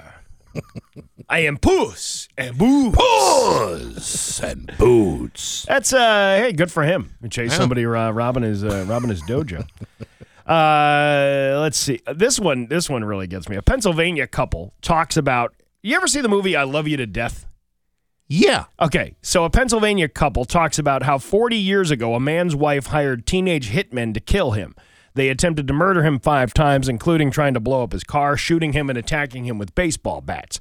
Here are uh, Tony and Frances Toto talking about their marital troubles, her the murder attempts, and making up. Twice, one in the back of my head and one, and the bullet went right through the chest. And the one in his head is still there. I don't think I was thinking straight. It was like a love hate kind of a thing. And then we both cry and uh, we say to each other, you know, "F- for now on, let's talk, let's talk, let's communicate better. That's something that we should have done before. Uh, if I've been shot in the head and in the chest, I think the last thing I want to do is you know talk it through. You you hired people to kill me. But let's talk it out. Yeah, we just don't let's, communicate. let's, That's our problem. Here's the problem. Uh, what was that? What's that song? I don't remember. But it's, it's so funny how we don't talk anymore. Yeah. uh, but to have all of those things happen, Yeah. to have your your wife who you've trusted, that you made vows to, Mm-hmm. want to kill you, That's true love right there. But that's the thing that brought them back together. And you know, is there anything more romantic than that? How ugly is this guy that he thinks he can't get another woman somewhere? You know what I mean? Like there are plenty of fish in the sea. You know? and yet she's still stuck with him. It's she's uh, still stuck with him. that is now here. this uh, coming up. Steve Shippy from the uh, Discovery Channel's what is it? The Ghost Uh, Story Shock Doc, Shock Michigan Doc. Hell House. Oh my God, we're gonna scare the living but Jesus out of you. It's uh, seven fifty seven. That's now hear this. It's Bax and Nagel on Rock one hundred two. Oh yeah. Bax's View from the Couch, brought to you by Rocky's Ace Hardware, Winter Storm Headquarters, before and after the storm. Hey, good morning, sports fans. How the heck are you? Folks, let's say for the purpose of conversation that I was to have a fully survivable myocardiac infarction. You know, a heart attack, right in the middle of open line Friday. Or am I the a hole? And let's just say that I decided in the middle of my recovery to show up at Bacon Fest at the log cabin. After cheating death with a major life threatening medical event, how much time do you think I'm going to spend thinking about what jacket I'm going to wear? I'll tell you how much almost none. I've only got two jackets, and one doesn't fit right. Having said that, why is everyone bent out of shape over the jacket that Bill safety Damar Hamlin wore at the Super Bowl? As you might know, Damar Hamlin has spent the last couple of days defending the jacket he wore at the Super Bowl after former NFL running back Adrian Peterson criticized him for wearing it. Why? Because Peterson believes that the abstract depiction of Jesus on the jacket was blasphemous and disrespectful, but mostly blasphemous. Yesterday, Damar Hamlin took to Twitter and addressed the, crit- the criticism by saying, quote, after talking with my parents, I understand how my coat could have offended some people. It was never my intention to hurt or disrespect anyone. The coat is abstract art to me. Folks, not for nothing, but isn't this the same Adrian Peterson that was once suspended in 2014 for beating his four year old son with a tree branch? Wasn't this the same guy who was forced to pay more than $8 million after defaulting on a bank loan and to car dealerships four years later? Isn't this, isn't this the same Adrian Peterson who was arrested last year for beating his wife on a flight to Houston, forcing the plane to return to LAX so he could be arrested? And yet, he's got the nerve to call a guy out because he wore the wrong coat? Because it's disrespectful? Listen, I wouldn't have worn the coat in the Super Bowl either, but that's mostly because it was a 74 degree day in Arizona. Nevertheless, the last person I'm going to take behavioral lessons from is Adrian freaking Peterson, because you, my friend, are the last person who should be talking about disrespect. But hey, enough of my yapping. Sports brought to you by Rocky's Ace Hardware. Some birds fly south for the winter. Tough old birds like you stick around. Go to Rocky's, get the big 40 pound bag of wild bird food for 20 bucks. Suet cakes a dollar. Feed your fellow, hardy, uh, your fellow New Englanders bird food on sale at your neighborhood Rocky's Ace Hardware. I'm back. That's my view from the couch. Rock 102, Springfield's Classic Rock. It's 809 and the Allman Brothers with Bax and Nagel on Rock 102. It's going to be uh, sunny right now, but rainy later today with a high of 60. Tomorrow, rain with a high of 57. 39 right now in downtown Springfield. Uh, documentary film producer uh, Steve Shippy has been on the show multiple times, and he is the uh, the host of Shock Docs, a brand new one coming up on Sunday night. Michigan Hell House, the most documented paranormal case in history. And to talk about that is uh, is Steve Shippy. Good morning, Steve. How are you? Hey, good morning. How are you doing? Good. Good to have you back. So this, uh, so just to, to clarify here, this is a uh, this is a property that you grew up maybe less than thirty miles from, if I'm not mistaken. Is that right? Yeah, yeah. I, right now, currently, I live about 15 minutes from this house. So, uh, give us a little background of what happened in this uh, in this farmhouse, the Michigan Hell House, if you will. Absolutely. Well, this this uh, all began in 1974. Uh, the Pomeranian family lived in a small uh, farmhouse there in rural Merrill, Michigan. Uh, lived in the house for 20 years, never had a problem, never had an issue. Uh, went to bed one night and they heard the sound of glass smashing. Uh, ran out from their bedrooms to find that the front picture window had been completely blown out. Uh, called the police. Police made a report. Uh, you know, they just could have, you know, thought it could have been vandals, teen, you know, teenagers in the area, something of that nature. Uh, the very next night, another window broke out. They started hearing pounding on the house. They called the police. They came out and took a report. And from that day forward, every day for a year, uh, the Pomeranian family was having to call the police because of unexplained activity that ultimately escalated from pounding and broken windows to what they described as explosions in the house, strong enough to actually crack the foundation and the plaster of the walls and spontaneous fires. Well, I, I, and I think the amazing part about it is any homeowner will tell you replacing windows Yeah. is not cheap. That uh, that's very labor intensive and expensive. Yeah, good luck making an insurance claim on that one. yeah, actually, they filed several insurance claims uh, throughout the process, you know, and the insurance company was, uh, of course, questioning that and leaning on the police for answers, and the family was leaning on the police for answers. It, it's just a case unlike any other.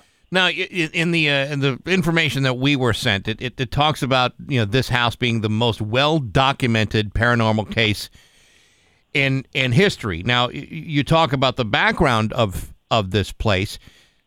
Forty years into it, what's still going on at this at this house?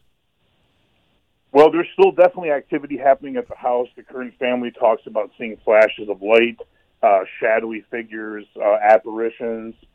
Um, things would you know will, will go missing and end up in spots where they you know didn't put it. And Sometimes objects in their house will disappear and they've never even seen it again.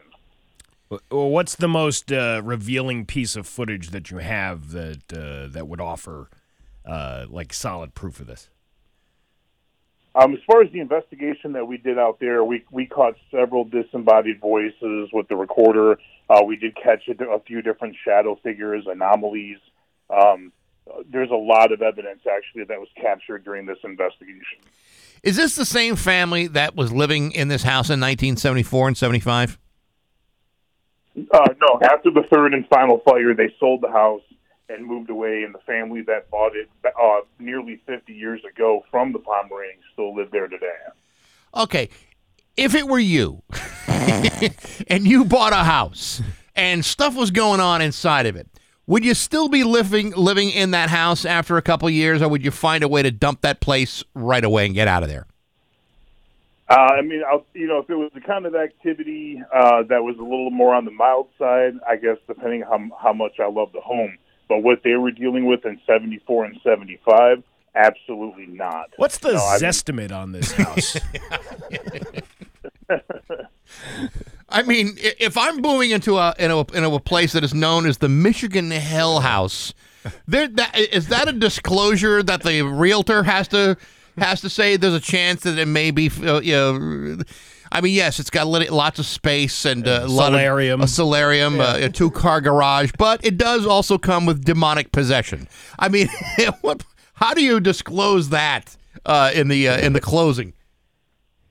Man, yeah, you think you'd think it, uh, it it might be a necessary thing. Yeah, unbelievable. So this is a, it's a two hour documentary uh, on uh, on Sunday, and uh, it, it's premiering on the on the Travel Channel and on Discovery Plus. Not all of uh, uh, not all of the uh, the shock docs have uh, have gone two hours, right? Actually, the uh, shock doc formats are usually uh, two-hour specials. They are okay. So that's but that's but that's a lot of information to cram into two hours. Oh yeah, and I I feel like with the Hell House, it, it easily could have been two, maybe three films. Now, of the places that you've seen, and you've and and you've done a number of these things, uh, how does this stack up as far as in in your opinion, as opposed to like some of the other places, like you know, like the. You know, you did, you did the Ed Gein story. You did uh, the the haunting of the in, in the Heartland. Where where does this stack up for you?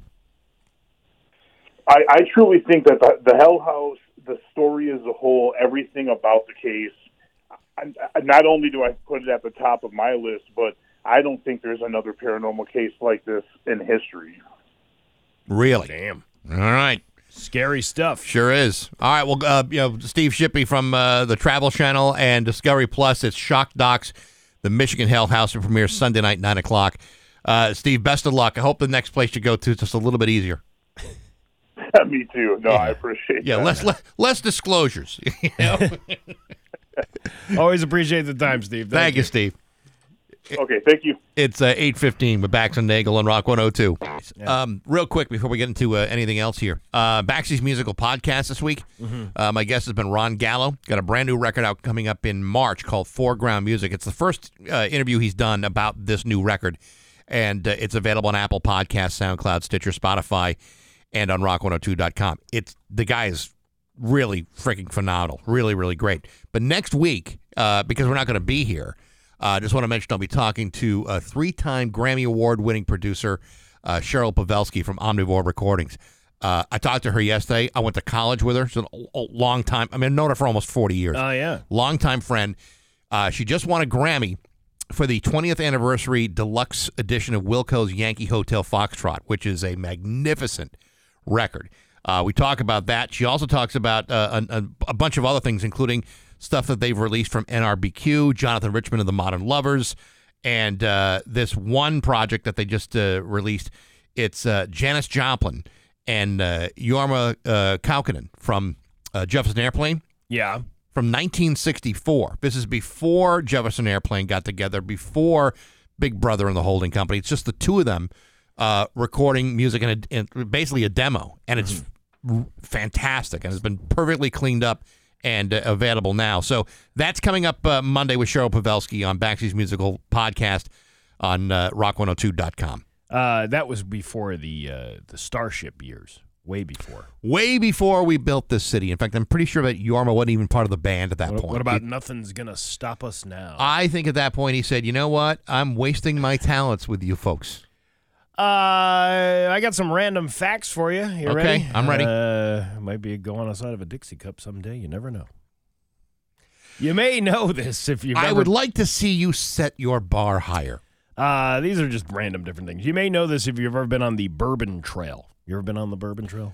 Uh, no. But uh, distillers call the whiskey that evaporates from the barrel as uh, the angel share. We uh, Paul Kozub talked about that last Yeah. week. Uh, the amount that evaporates varies based on the location. There's more evaporation in Kentucky than Scotland due to the climate and the amount of time it ages. Roughly speaking, the angel share starts out at 2% to 4% per year. I'm just letting you know about a little random fact about alcohol. No, that's uh, well, that's good to know. Would you like to know another random fact? Yes, Steve. Uh, there's lay a, it on me. There's a statue at Harvard University that says John Harvard, founder 1638. All of that is wrong. John Harvard was a benefactor, not the founder. Harvard was founded in 1636, and the statue is actually of a man named Sherman Hoar. It's very dirty, too. Yeah, I bet he did, and I bet uh, Harvard paid him off.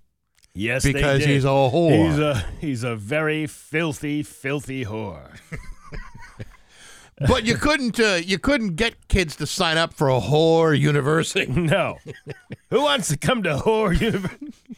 was, that was like a Will Ferrell thing. Why don't you send you the Jim? Oh, it was uh, uh, Alex Trebek and uh, what's his name? Sean Sean Connery. Connery. On, on, Your mother's a whore. Trebek. Don't you send your mother to whore university? I'll take anal bun covers for five hundred.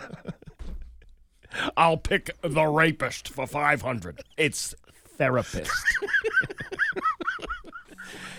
Uh, here's another one. The trend of players wearing longer basketball shorts started in 1987 when Michael Jordan asked for his to be lengthened so he could hold them when he bent over to breathe. Years ago, when I first came to town Yeah. back in 1995, I was bored in my hotel room. Mhm. It was before I got an apartment in Westfield.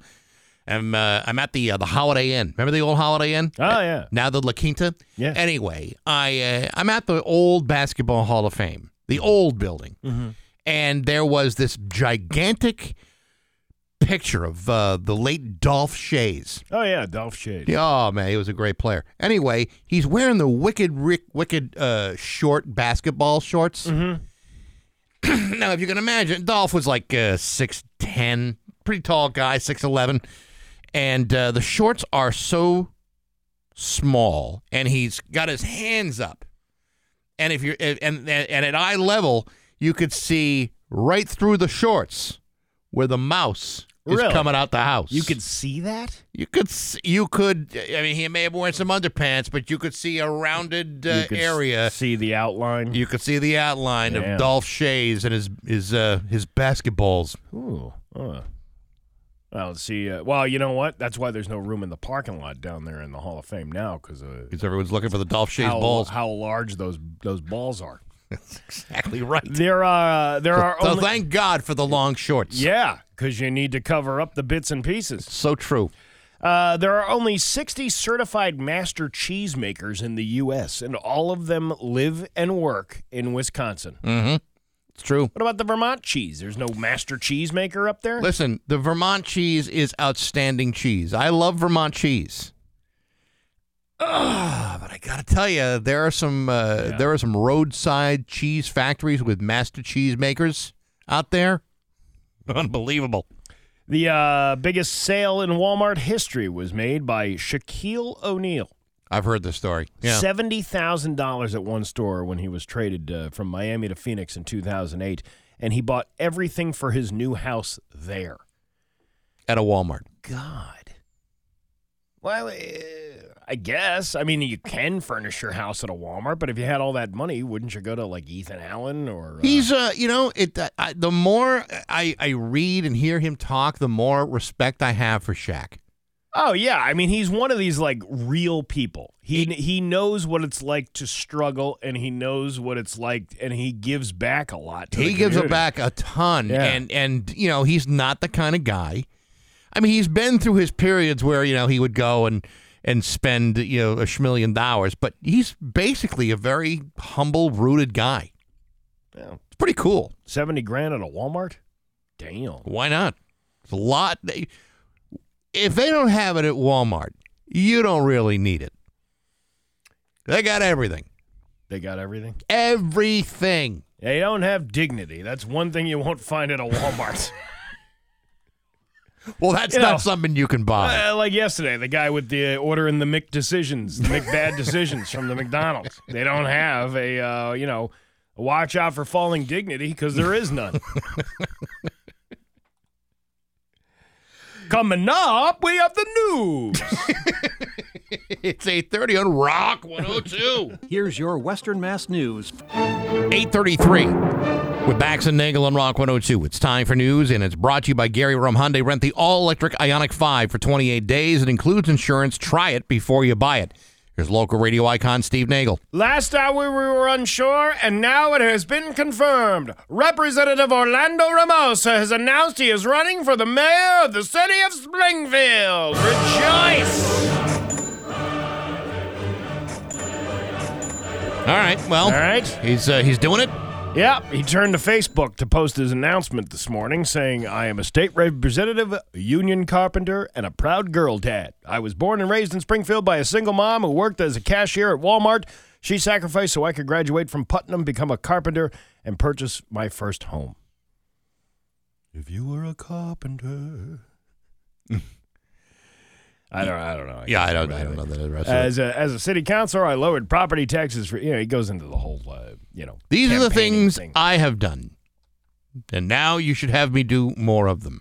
As mayor, I'll be accountable only to you and focus on safety and affordability. I am the only candidate with ci- city and state experience ready to move Springfield forward. Okay, well that's uh, that's good. uh, so it's him, Justin uh, Hurst. Justin Hurst, Uh, and the incumbent Mayor Dom Dom. No, it's uh, what's it? Well, Dom Dom, but uh, Jesse uh, Lederman. Oh, I forgot about Jesse Lederman too. Yeah, yeah, he's running. Well, they're the- all coming out. Ah, That's what I'm saying. is- it's a crowded field. Is the mayor running, or what's he doing? That's that's why I'm. That's what I was saying. This is my uh, this is my political analysis. I mean, you realize that- somewhere along the line. This Yeah. is just. This is just. Listen, this is not factual information. I'm no, just- it's coming from our show. This is assumption.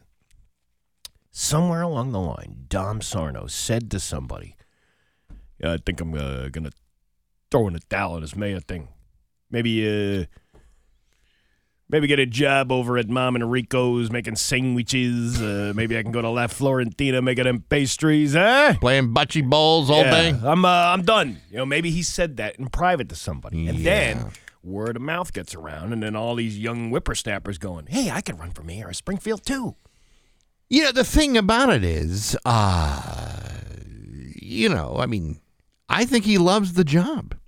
I think, he, the loves j- being the mayor of Springfield. I think he does too. But eventually, you got to come. Everything comes to an end. I know, but I mean, I gotta believe uh, that job is a lot of laughs. A lot of laughs. I don't know about laughs. He's laughing himself all every day. He's uh, yucking it up. Uh, he yeah, he's like uh he's like a little uh, uh Henny Youngman. Yeah, right. With the Take my city, please. Yeah. Uh, a new nursing home opened in South Hadley, and they are taking in displaced residents after foreclosures in other nursing homes. Blue Point Healthcare recently purchased Vantage of South Hadley on Granby Road, redeeming it Pioneer Valley. Redeeming it? Renaming it. renaming it. Redeeming.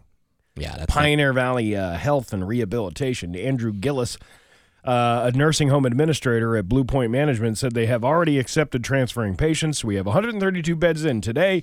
We have 112, I think, in house. So you know we are normally uh, 15 to 20 open open beds. That was like a burp. That was a and burp. and a hiccup at the same time. That was a weird burp. It was. Vantage uh, of South Hadley expressed that they could have uh, space for loved ones displaced by the recent closings in four other homes. So at least there's some picking up the uh, the slack for the ones that are closing. Hmm. Yeah, that's good. but if you're, uh, you know, living uh, far, far away from South Hadley, uh, it's inconvenient. It's very inconvenient. Very inconvenient. Uh, we have another uh, shoplifter out of West Springfield. The West Springfield Police Department is seeking the public's help finding a shoplifting suspect. Officials confirmed a male suspect shoplifted $800 worth of merchandise from a local business in West Springfield on February 9th. Could you be a little bit more specific, please? Now, see, they. This is the only picture they have of this guy. Of all the security cameras everywhere, it's like a blurry picture of a guy in a knit cap uh, holding something in his hand. Where is this, Oh, on it's a- It's a shopping cart he's pushing. And um, it's on, no, it's on Western Mass News. Okay. You think that uh, the stores.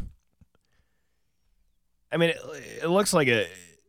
It doesn't look like a like a one off. Uh, it looks like a, a store with obviously shopping carts and uh, automatic doors. Right. Yeah, I, I honestly don't. Uh, I don't know. I mean, you got to fix the uh, focus or you know change the lighting.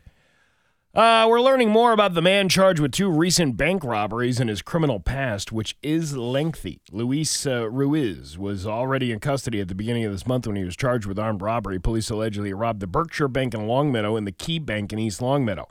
Western Mass News obtained the court documents that further detail the events that unfolded on those days. Police say they responded to Berkshire Bank in Longmeadow on January 30th for reports of a robbery that had just happened. The documents reveal the suspect, masked in a black hoodie, approached a bank teller and pulled out a note and placed it on the counter. It read, $7,000 now, no questions. On February 2nd, police responded to Key Bank in East Longmeadow, where another robbery took place. The suspect in this one was also masked and showed a note to teller that read, Money now, $5,000. I really need it or I die. That's Yeah. going to prevent you from dying. Oh, you lowered your threshold from seven to five. Yeah, what's it going to be tomorrow? The uh, I'll do it for twenty five bucks. Deal. You got it. The uh, getaway vehicle was described as a gray Toyota Camry. Police said in the Berkshire Bank r- uh, robbery, surveillance video showed the same car drove driving towards the bank about 12 minutes prior to that robbery. On February 4th, Springfield police arrested Ruiz on domestic assault charges. The victim in his crime owned the car that police connected to the bank robberies and that led to the arrest of Ruiz on the armed robbery charges. Police also connected Ruiz to another bank robbery in Enfield that occurred on January 23rd. Well, that's a good way to make sure that a relationship never is going to happen again. You used my car for bank robberies? Well, you didn't say I couldn't use it for a bank robbery. I told you you could do DoorDash three nights and that's it.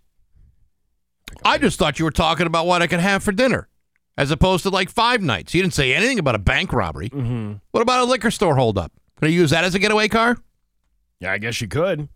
Yeah, this guy this guy's been in trouble quite a bit. Yeah, see, this is why you never let somebody borrow your car without a list of things that you don't want them to do.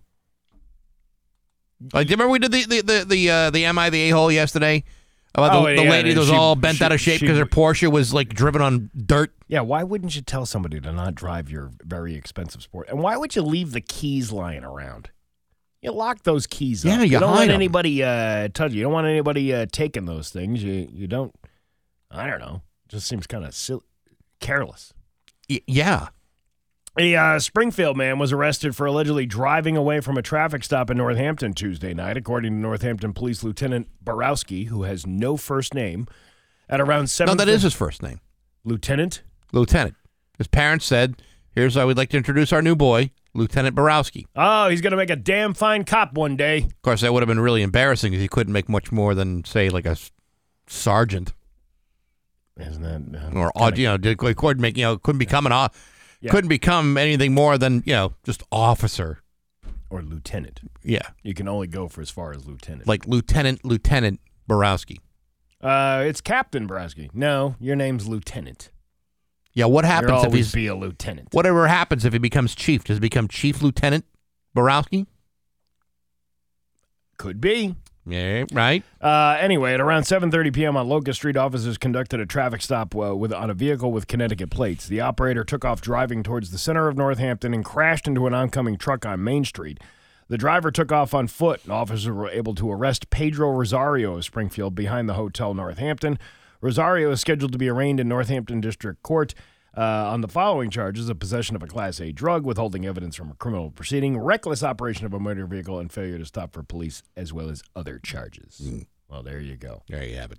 They're not that bright, these guys. No, crim- criminals are not uh, known for their intelligence. Uh, let's see. Uh, doing uh, what this guy did would have gotten him in trouble if he hadn't already been in trouble. Last Wednesday, cops near Fort Myers, Florida, saw a black Mercedes parked on the side of the road and thought it might be abandoned. But when they got closer, they saw 40 year old Michael Serrata sitting alone in the passenger seat, and he was hammered. Really? All of the cup holders had empty or half full beer cans in them. there were two cases of Michelob Ultra and Bud Light inside that were torn open, and there were empty cans all over the floor. He was so drunk he couldn't talk, so the cops called for backup to get help uh, to get him into custody. And that's when he reached down into the pile of cans, found a full one, and cracked it open right in front of the cops. Well, if you know you're gonna get Yeah, you're gonna you get know- tagged, you know what's the point? I, I see those people who get uh, you know they're they're they get pulled over for drugs yeah, and then they they ingest the drugs. Yeah, right. You might as well get high if you're going to be in custody. That's the way. I always say it. Well, you know the thing is, uh, you know, here, so here's a situation: the guy's you know uh, you know drinking and driving. Mm-hmm. His car is loaded with can you know empty cans of beer. Yeah. Well, you know that wasn't just today's drive. Like he's been doing this a you know Oh, often, oh, yeah, all the yes. time. Well, those cans might have been from today. Oh no, officer! Those uh, I was taking him to the redemption center and the bag broke. Those are yeah, that's it. You ever see people? Uh, I saw a guy once sitting in a parking lot. Like you could tell he was drinking nips at like ten thirty in the morning. Yes. You know the hiders. Oh yeah. Yeah, it happens. Oh, I know. You know. Listen, uh, I think it happens a lot more often than people realize. I think there's a lot more people, you know, doing driving around doing that. That's why nips are so popular. They're one of the most popular things that are sold at a, at a liquor store Yeah. because it's the extra thing you can have to give you that extra boost you want. It's kind of messed up. It is. Uh, it, it is messed up, and because I'm I'm not a nip buyer. I'm really I'm really not. You Uh, like nips, huh? Yeah, I like nips. Yeah, I don't. I mean, I mean, I mean, we all got them. Yeah, I've got them. You've got them. They're just small little bottles. yeah. Uh, anyway, they uh, they tried to get him out of the car while he was drinking the beer, and he fought back, and they tased him, but didn't do anything because he was so drunk. They eventually got him into a cop car. He's facing charges for drunk driving and resisting arrest. That's going to be one hell of a hangover to have. Yeah, uh, especially since you've got a lot of explaining to do, and you probably were too drunk to remember what just happened. That is so true. Your uh, Pioneer Valley forecast today is going to be uh, sunny this morning and then rainy by this afternoon with a high of 60. Tomorrow, rain with a high of 57. 44 right now in downtown Springfield. I'm Steve Nagel, and that's the news on Rock 102. Ah, yeah. Hi, John Hazen from Hazen Paper in Holyoke here.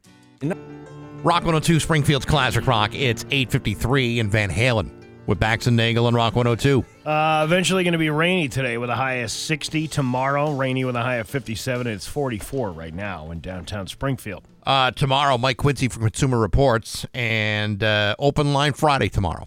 Open Line Friday. Get your thoughts together now. You know, I was uh, very impressed by uh, yesterday's show. I mean, all of our shows are very impressive. Get, don't get me wrong. Uh, I actually thought that interview with uh, Keith Coogan was a lot of fun. It was a lot. Of I enjoyed that. Yeah. And uh, you get a chance to meet him. Keith Coogan uh, is going to be in Agawam on uh, on let's see, it's the 25th of March. There, it's a screening of uh, his 1991 film "Don't Tell Mom the Babysitter's Dead." Uh huh. And he's going to be at the Agawam Cinemas. We happen to have a pair of uh, tickets so that you can meet and both greet him uh, in Agawam. You don't get you'll get many movie stars coming in and out, out of Agawam. The dishes are done, man. Yeah, yeah, yeah. Uh, yeah, I mean, for whatever reason, with with everything that Agawam has going on, and they have got it going on, you don't see a lot of Hollywood types going in and out of there voluntarily. Well, you got. Uh, don't we have that filmmaker, that up and coming filmmaker from Agawam? Uh, the city Cal- uh, Calabrese, uh, CC Calabrese's kid. Oh the yeah, film director. Right. Yeah. Okay. Yes. There, Yeah. there, there is that. But Yeah. uh, you know, he hasn't had like you know, a list celebrity names uh, going in and out of there yet. Well, Not like a Keith Coogan. well, you can't always get the big names. No, maybe this is a start of something new. Yeah, Something, I'm, something big. I'm looking forward to meeting him. You gonna go? I'm gonna go. Good for you. I'll be there. I've got emergency surgery that day. You have? Oh, is that what it is? Uh, I actually got a funeral that day. Yeah. Was it uh, addictomy surgery? I, I don't. I don't like your tone. No, I Are you don't. uh, sure? I don't need that. I've already. Ah. I've already got one of my own, and it's working fine. All right. All just right. Checking there. Anyway, tenth caller right now, two nine three one zero two one gets uh, the tickets to meet and greet Keith Coogan at the Agawam Cinemas. It's a eight fifty. Oh yeah. Are we done or? Well, unless you got something, you got something. Well, no. You just told people to call caller ten. I was just taking my headphones off so I could go in the other room and answer the call. Well, then why don't you go in the other room and answer the call? Well, because do we have enough time? I don't know if we do have enough time. Well, I don't. Maybe we do. By the time we're done discussing whether we have enough time, we'll have no time. Well, I mean, say, you know, I got lots of things to do today. I got uh, this and that, and a little bit of that, and this and this, this thing. Listen, I, I I'm uh, I'm focused on other things. Today's my uh, wedding anniversary. Four years. Oh, I got, I got a lot going on. I yeah. meant to mention that to you this morning because my uh, my uh, my Facebook memories popped up with your gift. Oh of yeah. the box. Oh, yeah, uh, loose says, change. Uh, yeah, not a suspicious package. Do not call the police. I wrote on I something like that on there. but wrapped up in duct tape. Wrapped up in duct tape and a, and a shoebox. Yeah, and not ticking. two hundred dollars worth of change. Very generous of you. Thank you, Steve. You're welcome. It's Bax and Nagel and Rock 102.